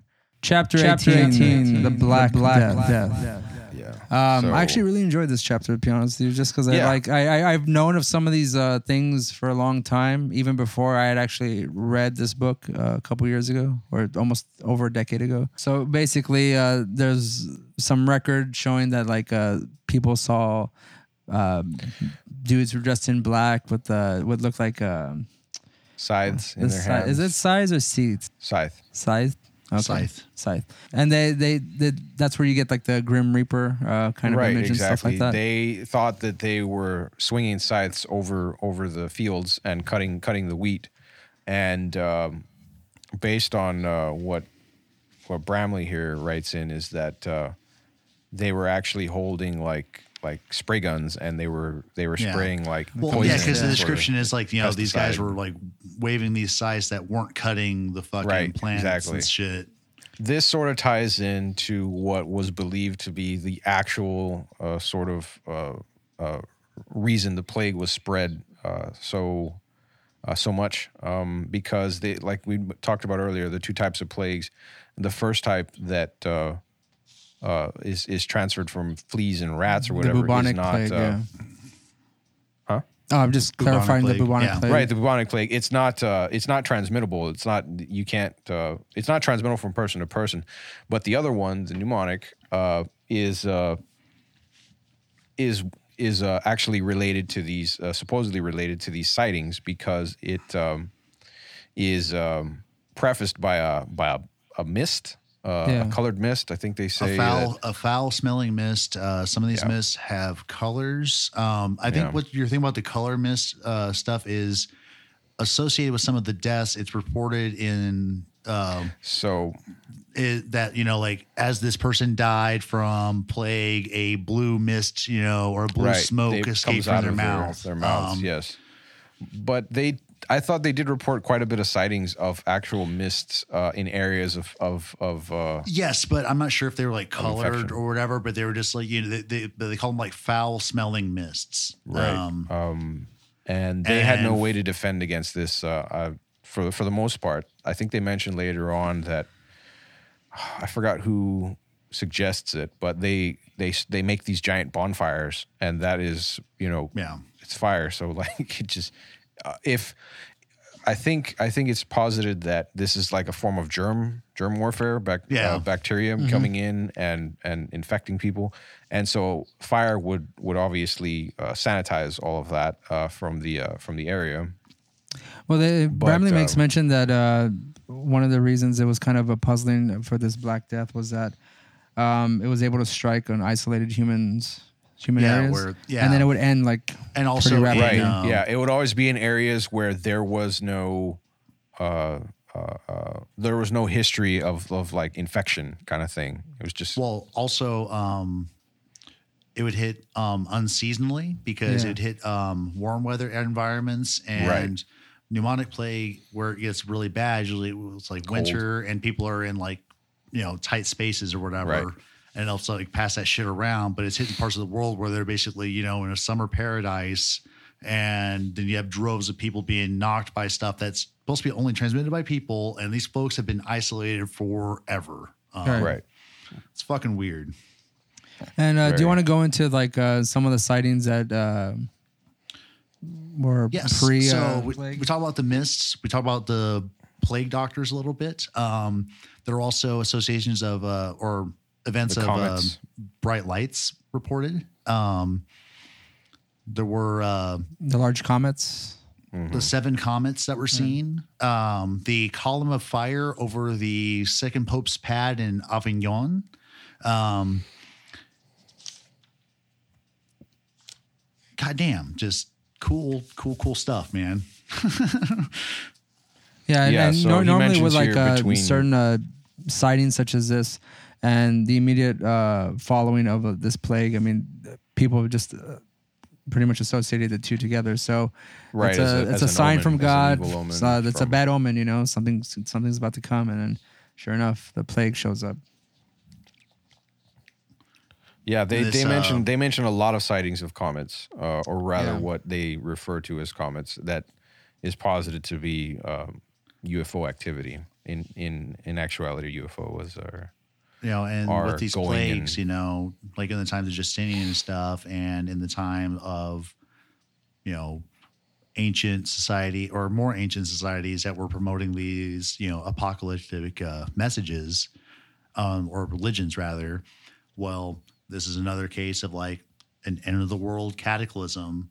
So is the fucking you know Messiah coming? And so this could be you know, population control or just, you know, chemical warfare by not friendly custodial forces or um, a way uh, for the custodians to help perpetuate these apocalyptic doctrines right. because people hit these times of stress and they start going, "Oh Jesus, you know, save Yeah. us!" You know, but you it must be coming.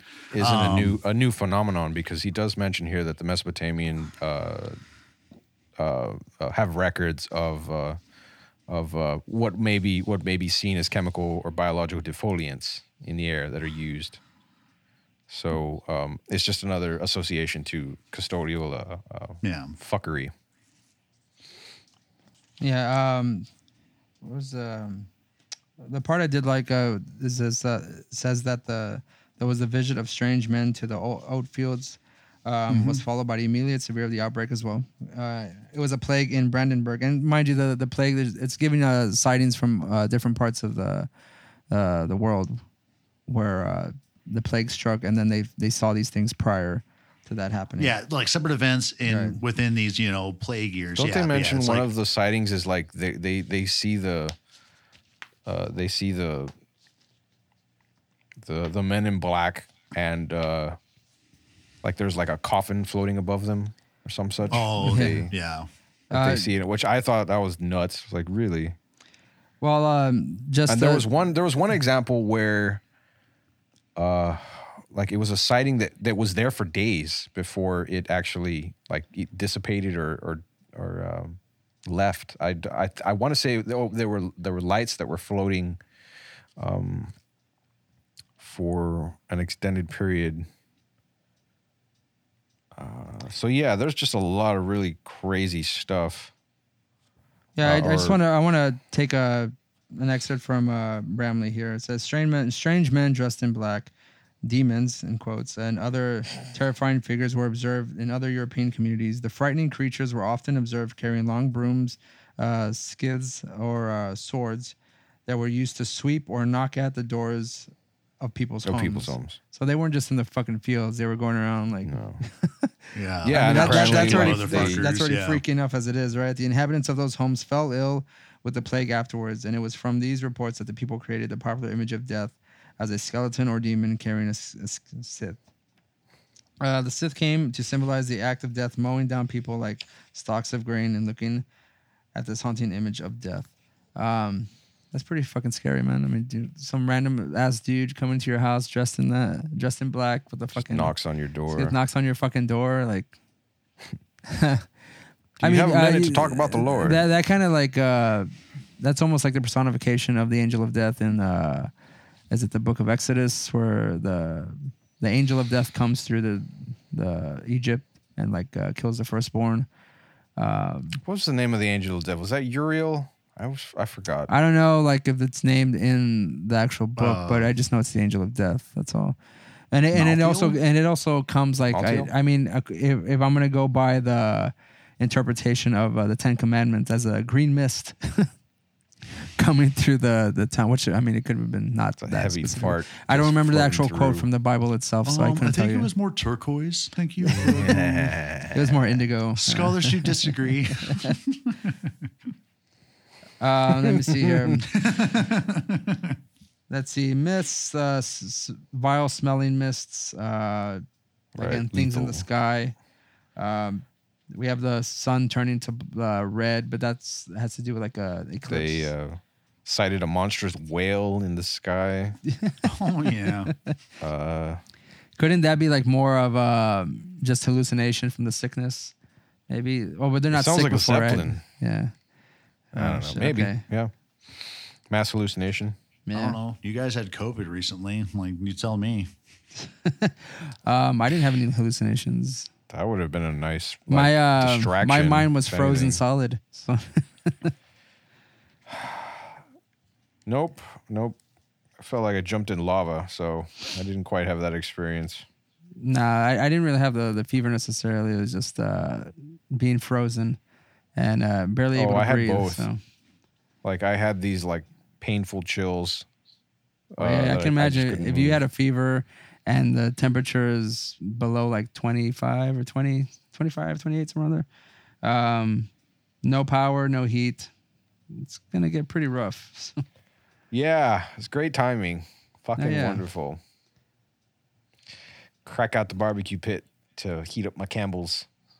Uh, there was also the fact that uh, the bubonic wish I and pneumonic joking. plagues weren't the only infectious diseases in the that carried uh, that spread uh, strange as strange lethal fogs as or mists. Yeah, Uh, yeah, cholera said- and a yeah. couple Right, others. yeah, they do. they Some do intestinal it- disease. Uh, yeah, Mhm.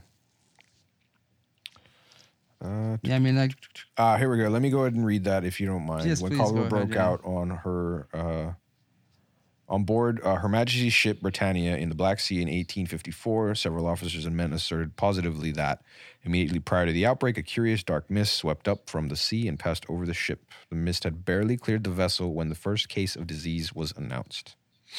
And then they also mentioned the blue mists uh, as another as another connection to cholera. Yeah. uh, Roland, you had mentioned the coffin. That's on page one ninety two. Um, when they're Uh, discussing the December nights in the year that is- sixteen sixty four. Uh, it says. Um, Distinctive. Uh, about east, it rose, reaching no great altitude, and sank below the southwest horizon between two or three o'clock. In a week or two, it was gone. Then letters came from Vienna notifying that the sight of the brilliant comet and the air of the appearance of a coffin, which causes great anxiety of thought amongst the people. Yeah, no shit. I think that's a pretty easy given, right? It's just the coffin, guys. Relax. Right? Yeah. Don't be a pussy. Just chill. I mean, he was only hanging out for a week. Whatever. Yeah. Um. And it's, the Bramley says like the UFO civilization has no disease, Um, that's later on uh, 192. Says, uh, yeah, and I was like, I- wait, How does he know that? Yeah. Okay. Sure. It says uh, some I- of the claim that the um, UFOs are here to help mankind and that UFOs will eradicate disease on Earth. The UFO civilization reportedly has no disease. Who reported it? yeah. What? Uh, if the custodial civilization is indeed so healthy, perhaps it is only because it is not bombarding itself with germ weapons. And if And UFOs it's like, wait, truly is that that's to, almost like a non sequitur there, Bramley? Like, if the UFOs truly intended to bring health to the human race, maybe all they needed to do was to stop spraying infectious biological agents into the air. Was that it? Yeah, apparently. would that really would that really help? and he does mention that it like not only that it killed people that it caused like psychological basically PTSD amongst the people. Um, Yeah, I mean, sure. It's that's it's a byproduct of of the infection, right? Mass trauma everywhere. and he does mention within all this uh, sickness and dying that the Christians had a renewed interest in exterminating the Jews. yes. Um, apparently, in Spain and Germany, um, Jews were blamed for fucking like All of The plague. dealing yeah. with the devil or Yeah. whatever, you know, to fucking get plague going about. And uh, but Bramley ties it back to the Brotherhood because surprise, surprise, as far as the instigators in Germany went, um, most of them were from members of trade guilds that frequently had ties to the Brotherhood. Yeah. of course, he didn't say what groups, what ties. No, Just trust me, dude. They were Brotherhood motherfuckers, you know. I mean, he just yeah, he just uses like the barest examples. Oh, they have initiation rites. Oh, they they they have mystical beliefs. Oh, they're they're a secret society, and these are all uh, these are all hallmark uh, uh, features of brotherhood uh, uh, uh, influence and development, sort of thing. So that's about as far as it as, as far as it, any of them go. Actually, that's that's like those are like his main reasonings for pretty much all of all of the. All of these uh, organizations that he mentions, which I think that's kind of funny uh, because I don't know why I was thinking of that collective unconsciousness stuff again. Uh, that, like, okay, say that these guys are all completely unrelated to each other, and he's like the opposite is true of what he uh, of what he's trying to uh, to convey and I just I, I just thought that would be funny to me. They have nothing to do with each other. They just independently developed on their own, and so you're wrong, Bramley. But whatever. Well, the combination of uh, all these catastrophes, the plague, the genocides of you know, Inquisition and stuff like that. Right. Um, it, it says that the Bramley says that the Catholic Church was on the brink of collapse, and that eventually during these times, like that's when like uh, new messages start to come about, or new messengers, so to speak.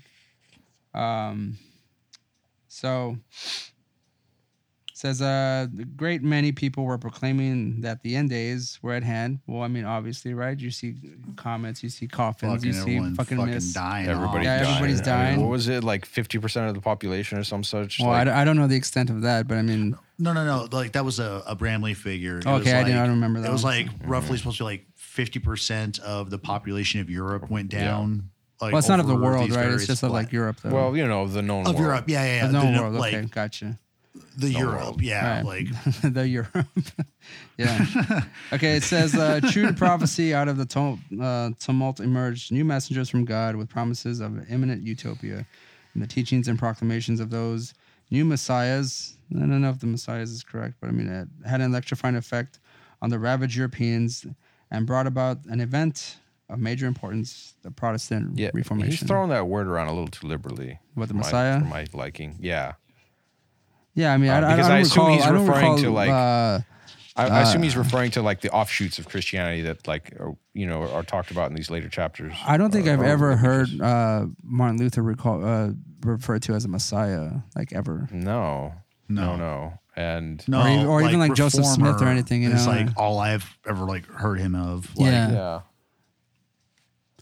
And So, I I don't think he mean- would think of himself as that anyway, either. Well, no, I mean that would be blasphemous, wouldn't it? I mean, because Jesus is the Messiah. That- Exactly. No, see now, potentially he could have been a Messiah if his, you know, version of Christianity was that you know signs of salvation. You know, oh, I guess so. So- Yeah, but so Oh, but, that- but, that but I think like, knowledge but, of- but he didn't like you know he wasn't proclaimed or claimed to be Messiah, but he had kind of the similar path where he was like, you know, here is the way we need to do things, and I'm just trying to like help you guys out It- a little bit.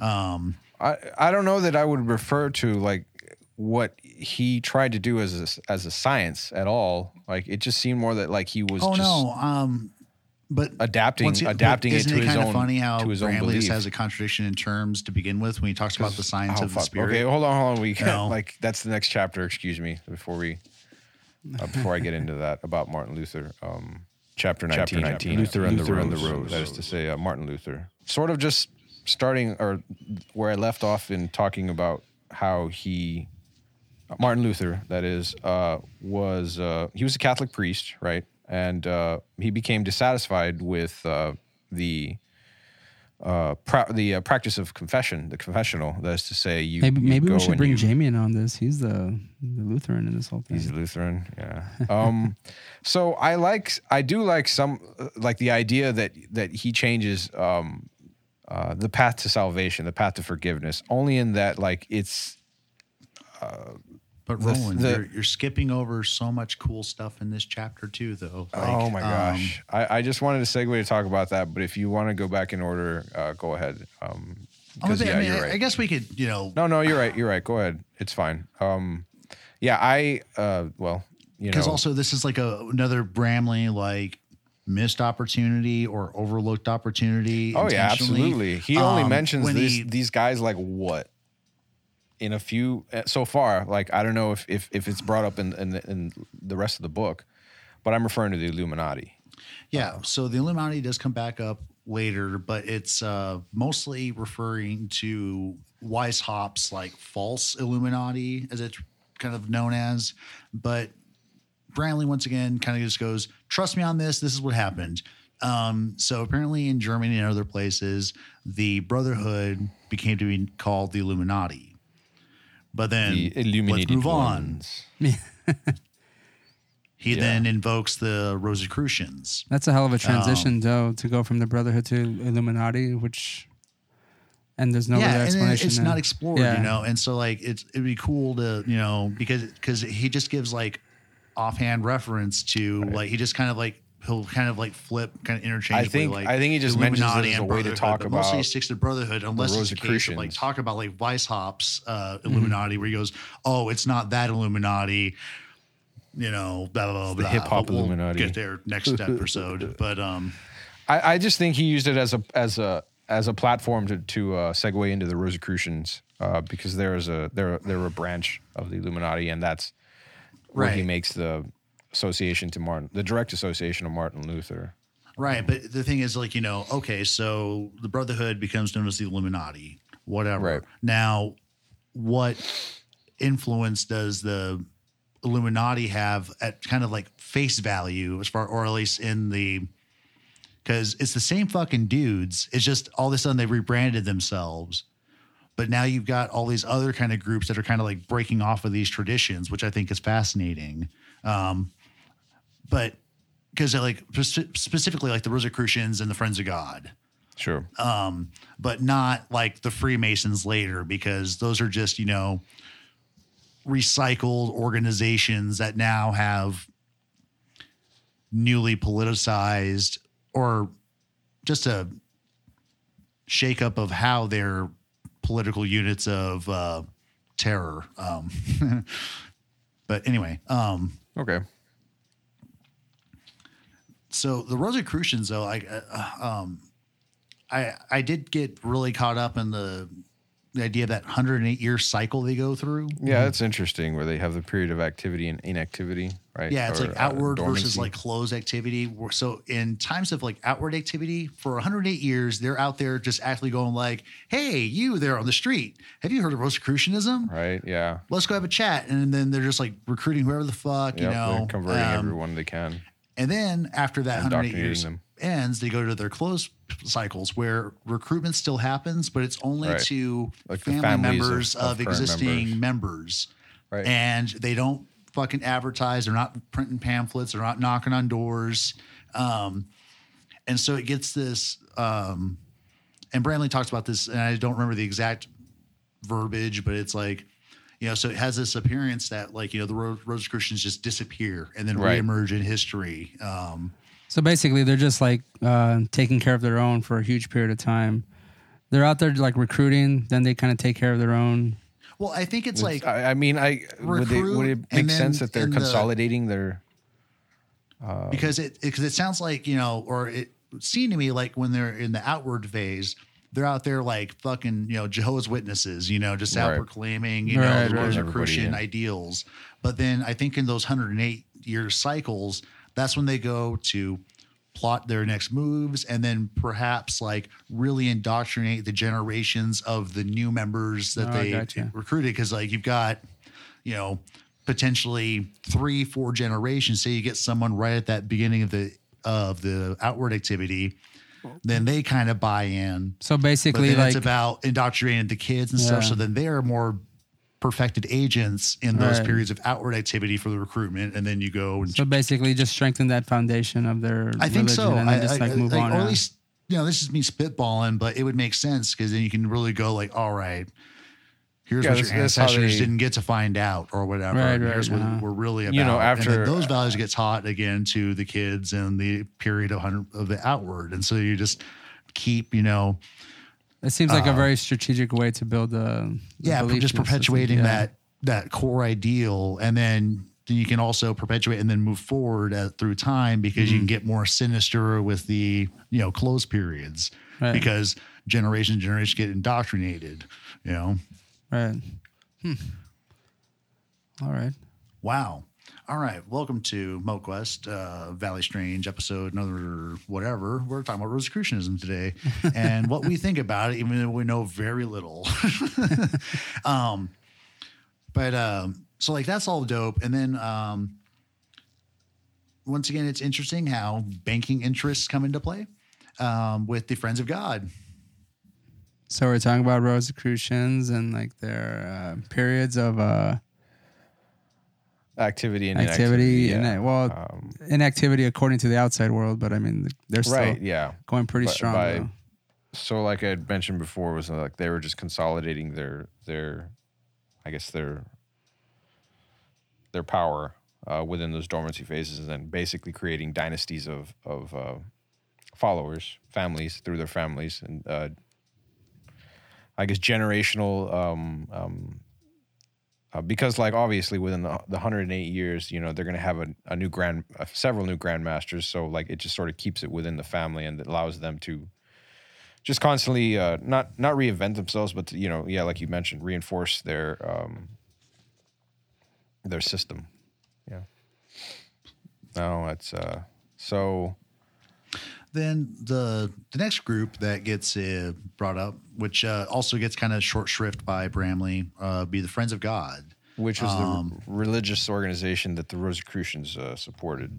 Yeah, um, they were apocalyptic, surprise. Yeah. Um, but they also helped uh, inspire the Protestant Reformation um, because uh, we finally get the goddamn Medici's into the fucking picture. They should have been probably invoked during the, you know, there should have been probably like a another Renaissance era chapter mean- talking about the development Yeah, of I like mean, the like, banking families and shit because the so Medicis much about are the fucking Medici. crazy. They're, yeah, they're that family's. I see Itali- the advent of the Italian mafia. Yeah, they're like- responsible for creating the banking system, and like, and they, they sponsored fucking popes. They fucking you know they were the ones responsible for introducing incredibly wealthy, incredibly powerful, and politics into the priesthood. So that was when, uh, uh, you know, the, like the papacy moved out from just being devout into like an actual like uh, uh, uh, a system of control and uh, uh, ex- exploitation, actually, because Yeah, they, it's like think they took advantage of the religion to to take as much it's well like uh, they they they were the ones that sort of introduced the idea of um, uh, uh, doing good deeds for salvation, sort of thing. Oh, through- indulgences. Yeah. Right, indulgences. Thank you. And um, that was one of the things that. Well, what what what um and uh Bramley goes into this, but to fill that out a little bit for the Fever Boy, um the Medici's got into good favor with the Catholic Church because they became like the the thugs that would collect the taxes that the Pope would collect and also tithes. Right. And at this time, also the church got into indulgences, where it's basically pay money for a get out of jail uh, free card or get a jail card. I guess you paid for it for a particular sin, and different sins at different, you know, kind of cash values I it associated with funny. them. And uh, that's one of the things that Luther was fucking like, fuck you So- guys about. was he was he uh, uh, upset with that, or was he? Because I thought he was upset with the idea of confession itself, in in Well- of itself. Because that's didn't he say that That apparently is- there was? it's multivalent. You know, like he had 95 things he bitched about, but one thing he did bitch about um, that I remember it was discussed in like mainstream, like high school history course stuff was that, you know, he didn't really he didn't think that the paying of indulgences was a thing because I think that also like tied into his like confession thing. Yeah, like, well, I think he, had says his- here his that weak there were certain confession things game. that there were also certain things he didn't want to confess. He didn't want to confess. so I was just also, thinking, like, it was also not just like he did didn't you feel do? he could, or that he couldn't recall properly to confess. He was like, "Well, what if I forget this sin? Then how can I actually be like fucking absolved by the priest when I've actually a not fully bared out how I, you know, stuck my tongue out at the fucking, you know, brat kid at the bus station? You know, like Yeah, sinner. Or maybe maybe, maybe he wiped uh uh uh, uh was it uh front to back instead of back to front and like tossed tossed it in the trash can instead of flushed it down the tor- the drain. Son of a bitch. I don't know. Um Just placed it in the yeah, hole. I thought it no was. I thought it was kind of. I, I don't know that it was. Uh, he he set out to be. Uh, uh, um, what's the fucking word I'm trying to think of? Like it seems like he had sort of like petty reasons to me for uh, striking out in his own. Uh, but again, though, I did like the idea uh, that he came up with uh, to sort of disconnect, make that disconnect from the confessional and the tithes, in saying that, look, you're um, you're not in charge of your own salvation. That is only determined by God, and the only thing that you can do uh, in your in your in your with respect to yourself is to be devout, to be a good good Christian or whatever, to to believe, to have the faith, and that's it. All right. Sort of so here's here's Wikipedia to the rescue, uh, because we're both right. Oh boy. It's the 95 Theses or Disputation on the Power and Efficacy of Indulgences. But this is where he also lays out the whole thing where it's like, you know, grace only comes from God, you know, um, believe in the Jeebus and all that shit, you know. Right.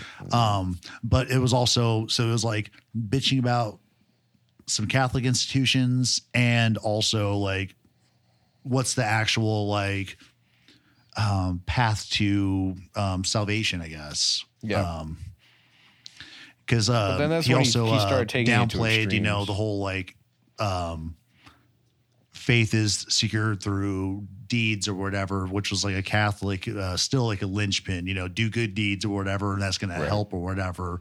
Yeah, they do mention the tenets like, of karma. That doesn't matter. Like, Mm-hmm. Yeah. They, it, it is a weird little like contradiction because yeah, they do mention like the ideas of karma and that like you're building up this goodwill for yourself in the through your through your your actions, uh, or or the opposite, uh, you know, depending on your uh, your your choices, right? Could it could it could also go the other opposite direction, um, which from what he says is yeah, it's kind of like the opposite in saying that like well, no, no, it isn't the opposite because there are supposed to because having having I assume the connotations of having faith, uh, a devout faith in in God, are uh, positive, positive in nature. All right, so like that's the That's the good shit for you. But the guy sounds like a dick. To be honest, Martin, Martin He- Luther Yeah, um, got to be kind of dickish to uh, break away from a huge organization like the Catholic Church. You know, That's still like one of the world's most powerful groups Yeah. on the planet. You know, imagine if the Pope broke away from the Catholic Church. How fucking major would that be? You know, um, well, I mean, it's sort of my mind. He's not gonna Pope, but he like he like comes out speaking against the Catholic Church from being a Pope. Um, like, So, I mean, this sort of started to, well, from what I could read about the Protestants, which is what that sort of developed to, unless I'm Yeah. wrong, yeah, they seem to be some of the most violent religions uh, up until this point because, like, Oh, the well, I warfare is mean- incorpor- like directly incorporated into their beliefs. In that, like, And we would get to that today, but it's going to be for next episode. oh shit, Yeah, because no, but you know, for oh, actually, for maybe for a little teaser for the next episode. Um, yeah, um, the Protestant nuts. faith spins out the Puritans. peace is a and sin. Cromwell's England is a kind of an interesting place, but we'll get there, guys. Just next episode. just, just bear with us. Um, but for now, um, we get um, into the Counter Reformation, um, which I don't think we should really talk about right now because there is a. Isn't there like a whole I think there's a whole uh, chapter full of it. chapter Yeah. on that. Yeah. Um, oh, no, it's the Glorious Reformation. Okay, one second. I need to consult my book, I guess.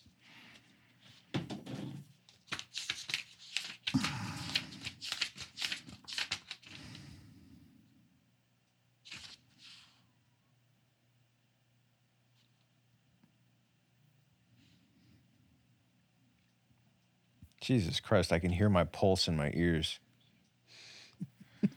Oh, okay. So Jesus. the Counter Reformation. Um,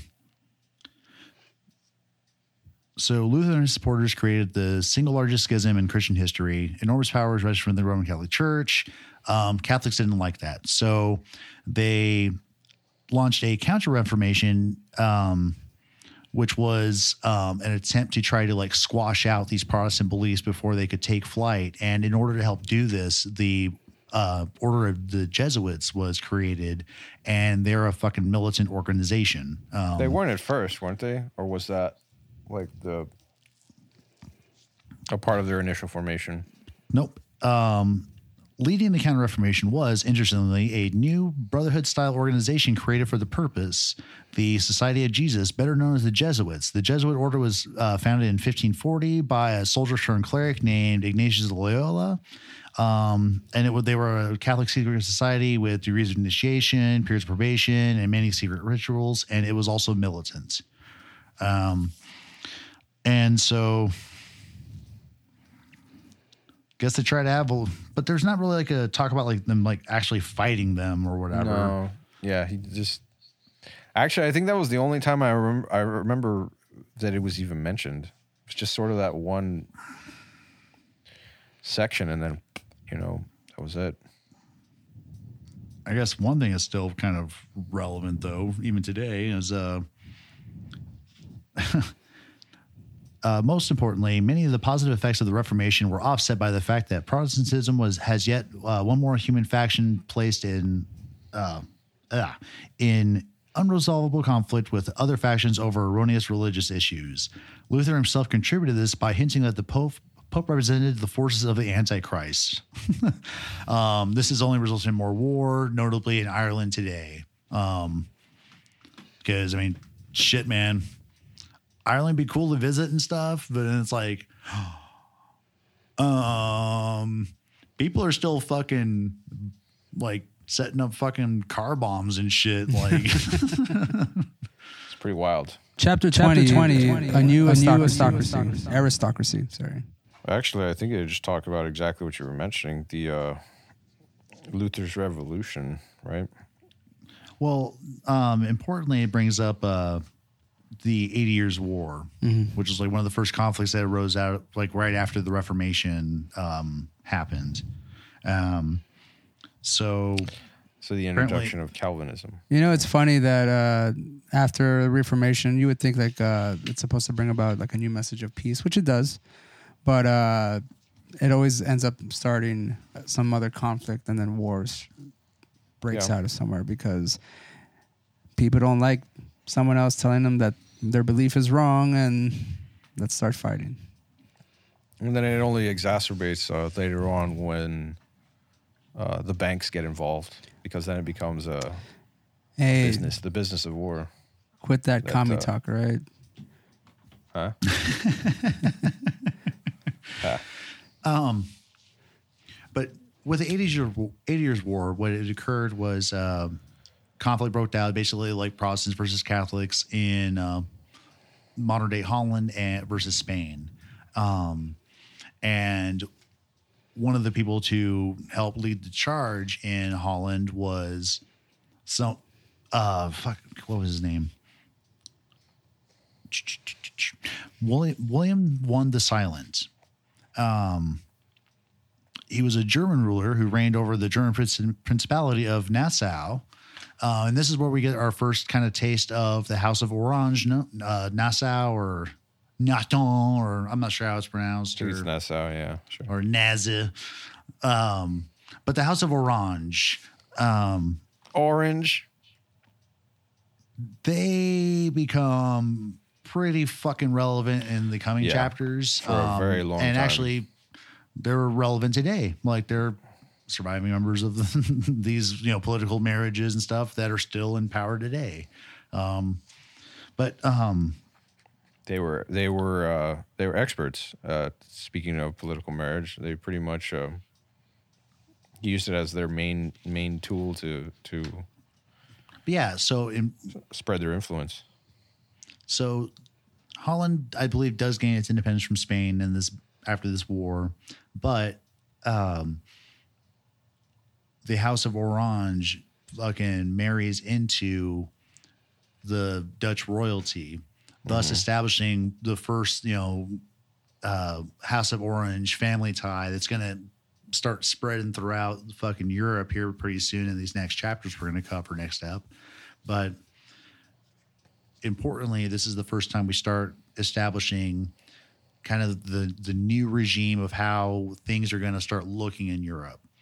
This is when we start introducing uh, an inflatable paper currency. Right. the- Um, this is where we the start barter reducing the power of the monarchy and creating stronger parliaments, um, and engaging in a lot of fucking warfare. Um, and this is a cycle that's going to keep repeating throughout European history for hundreds of years. And this is like some of the first incipient, you know, behave or incipient activity of, uh, or fuck, the beer's starting to work, but it's. it, it sets these, you know, three main elements. You know, the fucking central bank with paper, uh, inflatable Right. paper money, They start fucking weak monarchy, standard, stronger parliament. standard.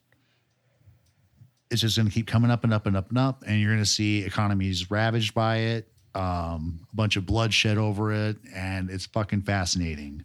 Um, Do you think that the custodial beings uh, may have been uh, pleased with this type of type of cycle? Maybe they thought this was working for constantly to keep people enslaved. I mean, Like, yeah. at some point or another, I mean, we kinda broke out of it a little bit, but- of, uh, Still here. so at one point, like the uh, well, banks of like the House of Orange uh, were, would would like control another region and then set that region to, you know, to fight others and like another another area that they also controlled. So like they were playing themselves No. against themselves and like pulling money from both. Uh, But that's think exactly what, one what of the reasons uh, that the goal is. That technically, isn't it? I mean, yeah, like- Yeah. exactly. It is the goal to keep and you know of like without and importantly without these central banks and like in these uh, and the inflatable paper currency and we're going to get into more detail of this in the next uh, few chapters um, but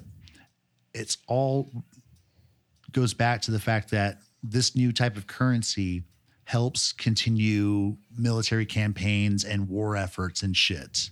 Um, and they're able to and these people are trying to set up these new banks in other countries like france england uh, germany and other places it's usually under the auspices of like the english threat to france that we need to get this bank together because we have to be able to fucking you know supply our fucking you know, you know, buy fucking guns or fucking I guess sabers at that time. and so eventually, like everyone starts adopting that system, the banking system, and Yeah. uh, but uh, all of them go into debt. I mean, later on, the England itself is, ends up going bankrupt uh, from the uh, um, uh, the uh, after the American Revolution uh, because of all the money that they took out Right. uh, and loan. another pattern that's going to occur that's going to reemerge is that the banking class becomes the new aristocracy. the new aristocracy. Yes, it, precisely. But also, you know, but then these assholes are later, and we're going to get into more detail in the next episode. So we'll just preface it now. But these some same assholes are able to pull their resources, Right. make the bank, become the fucking you know grand pimp daddy, Control you know, wealth. fucking allowance givers of the fucking nation state that they say they represent, and they are fucking private institutions.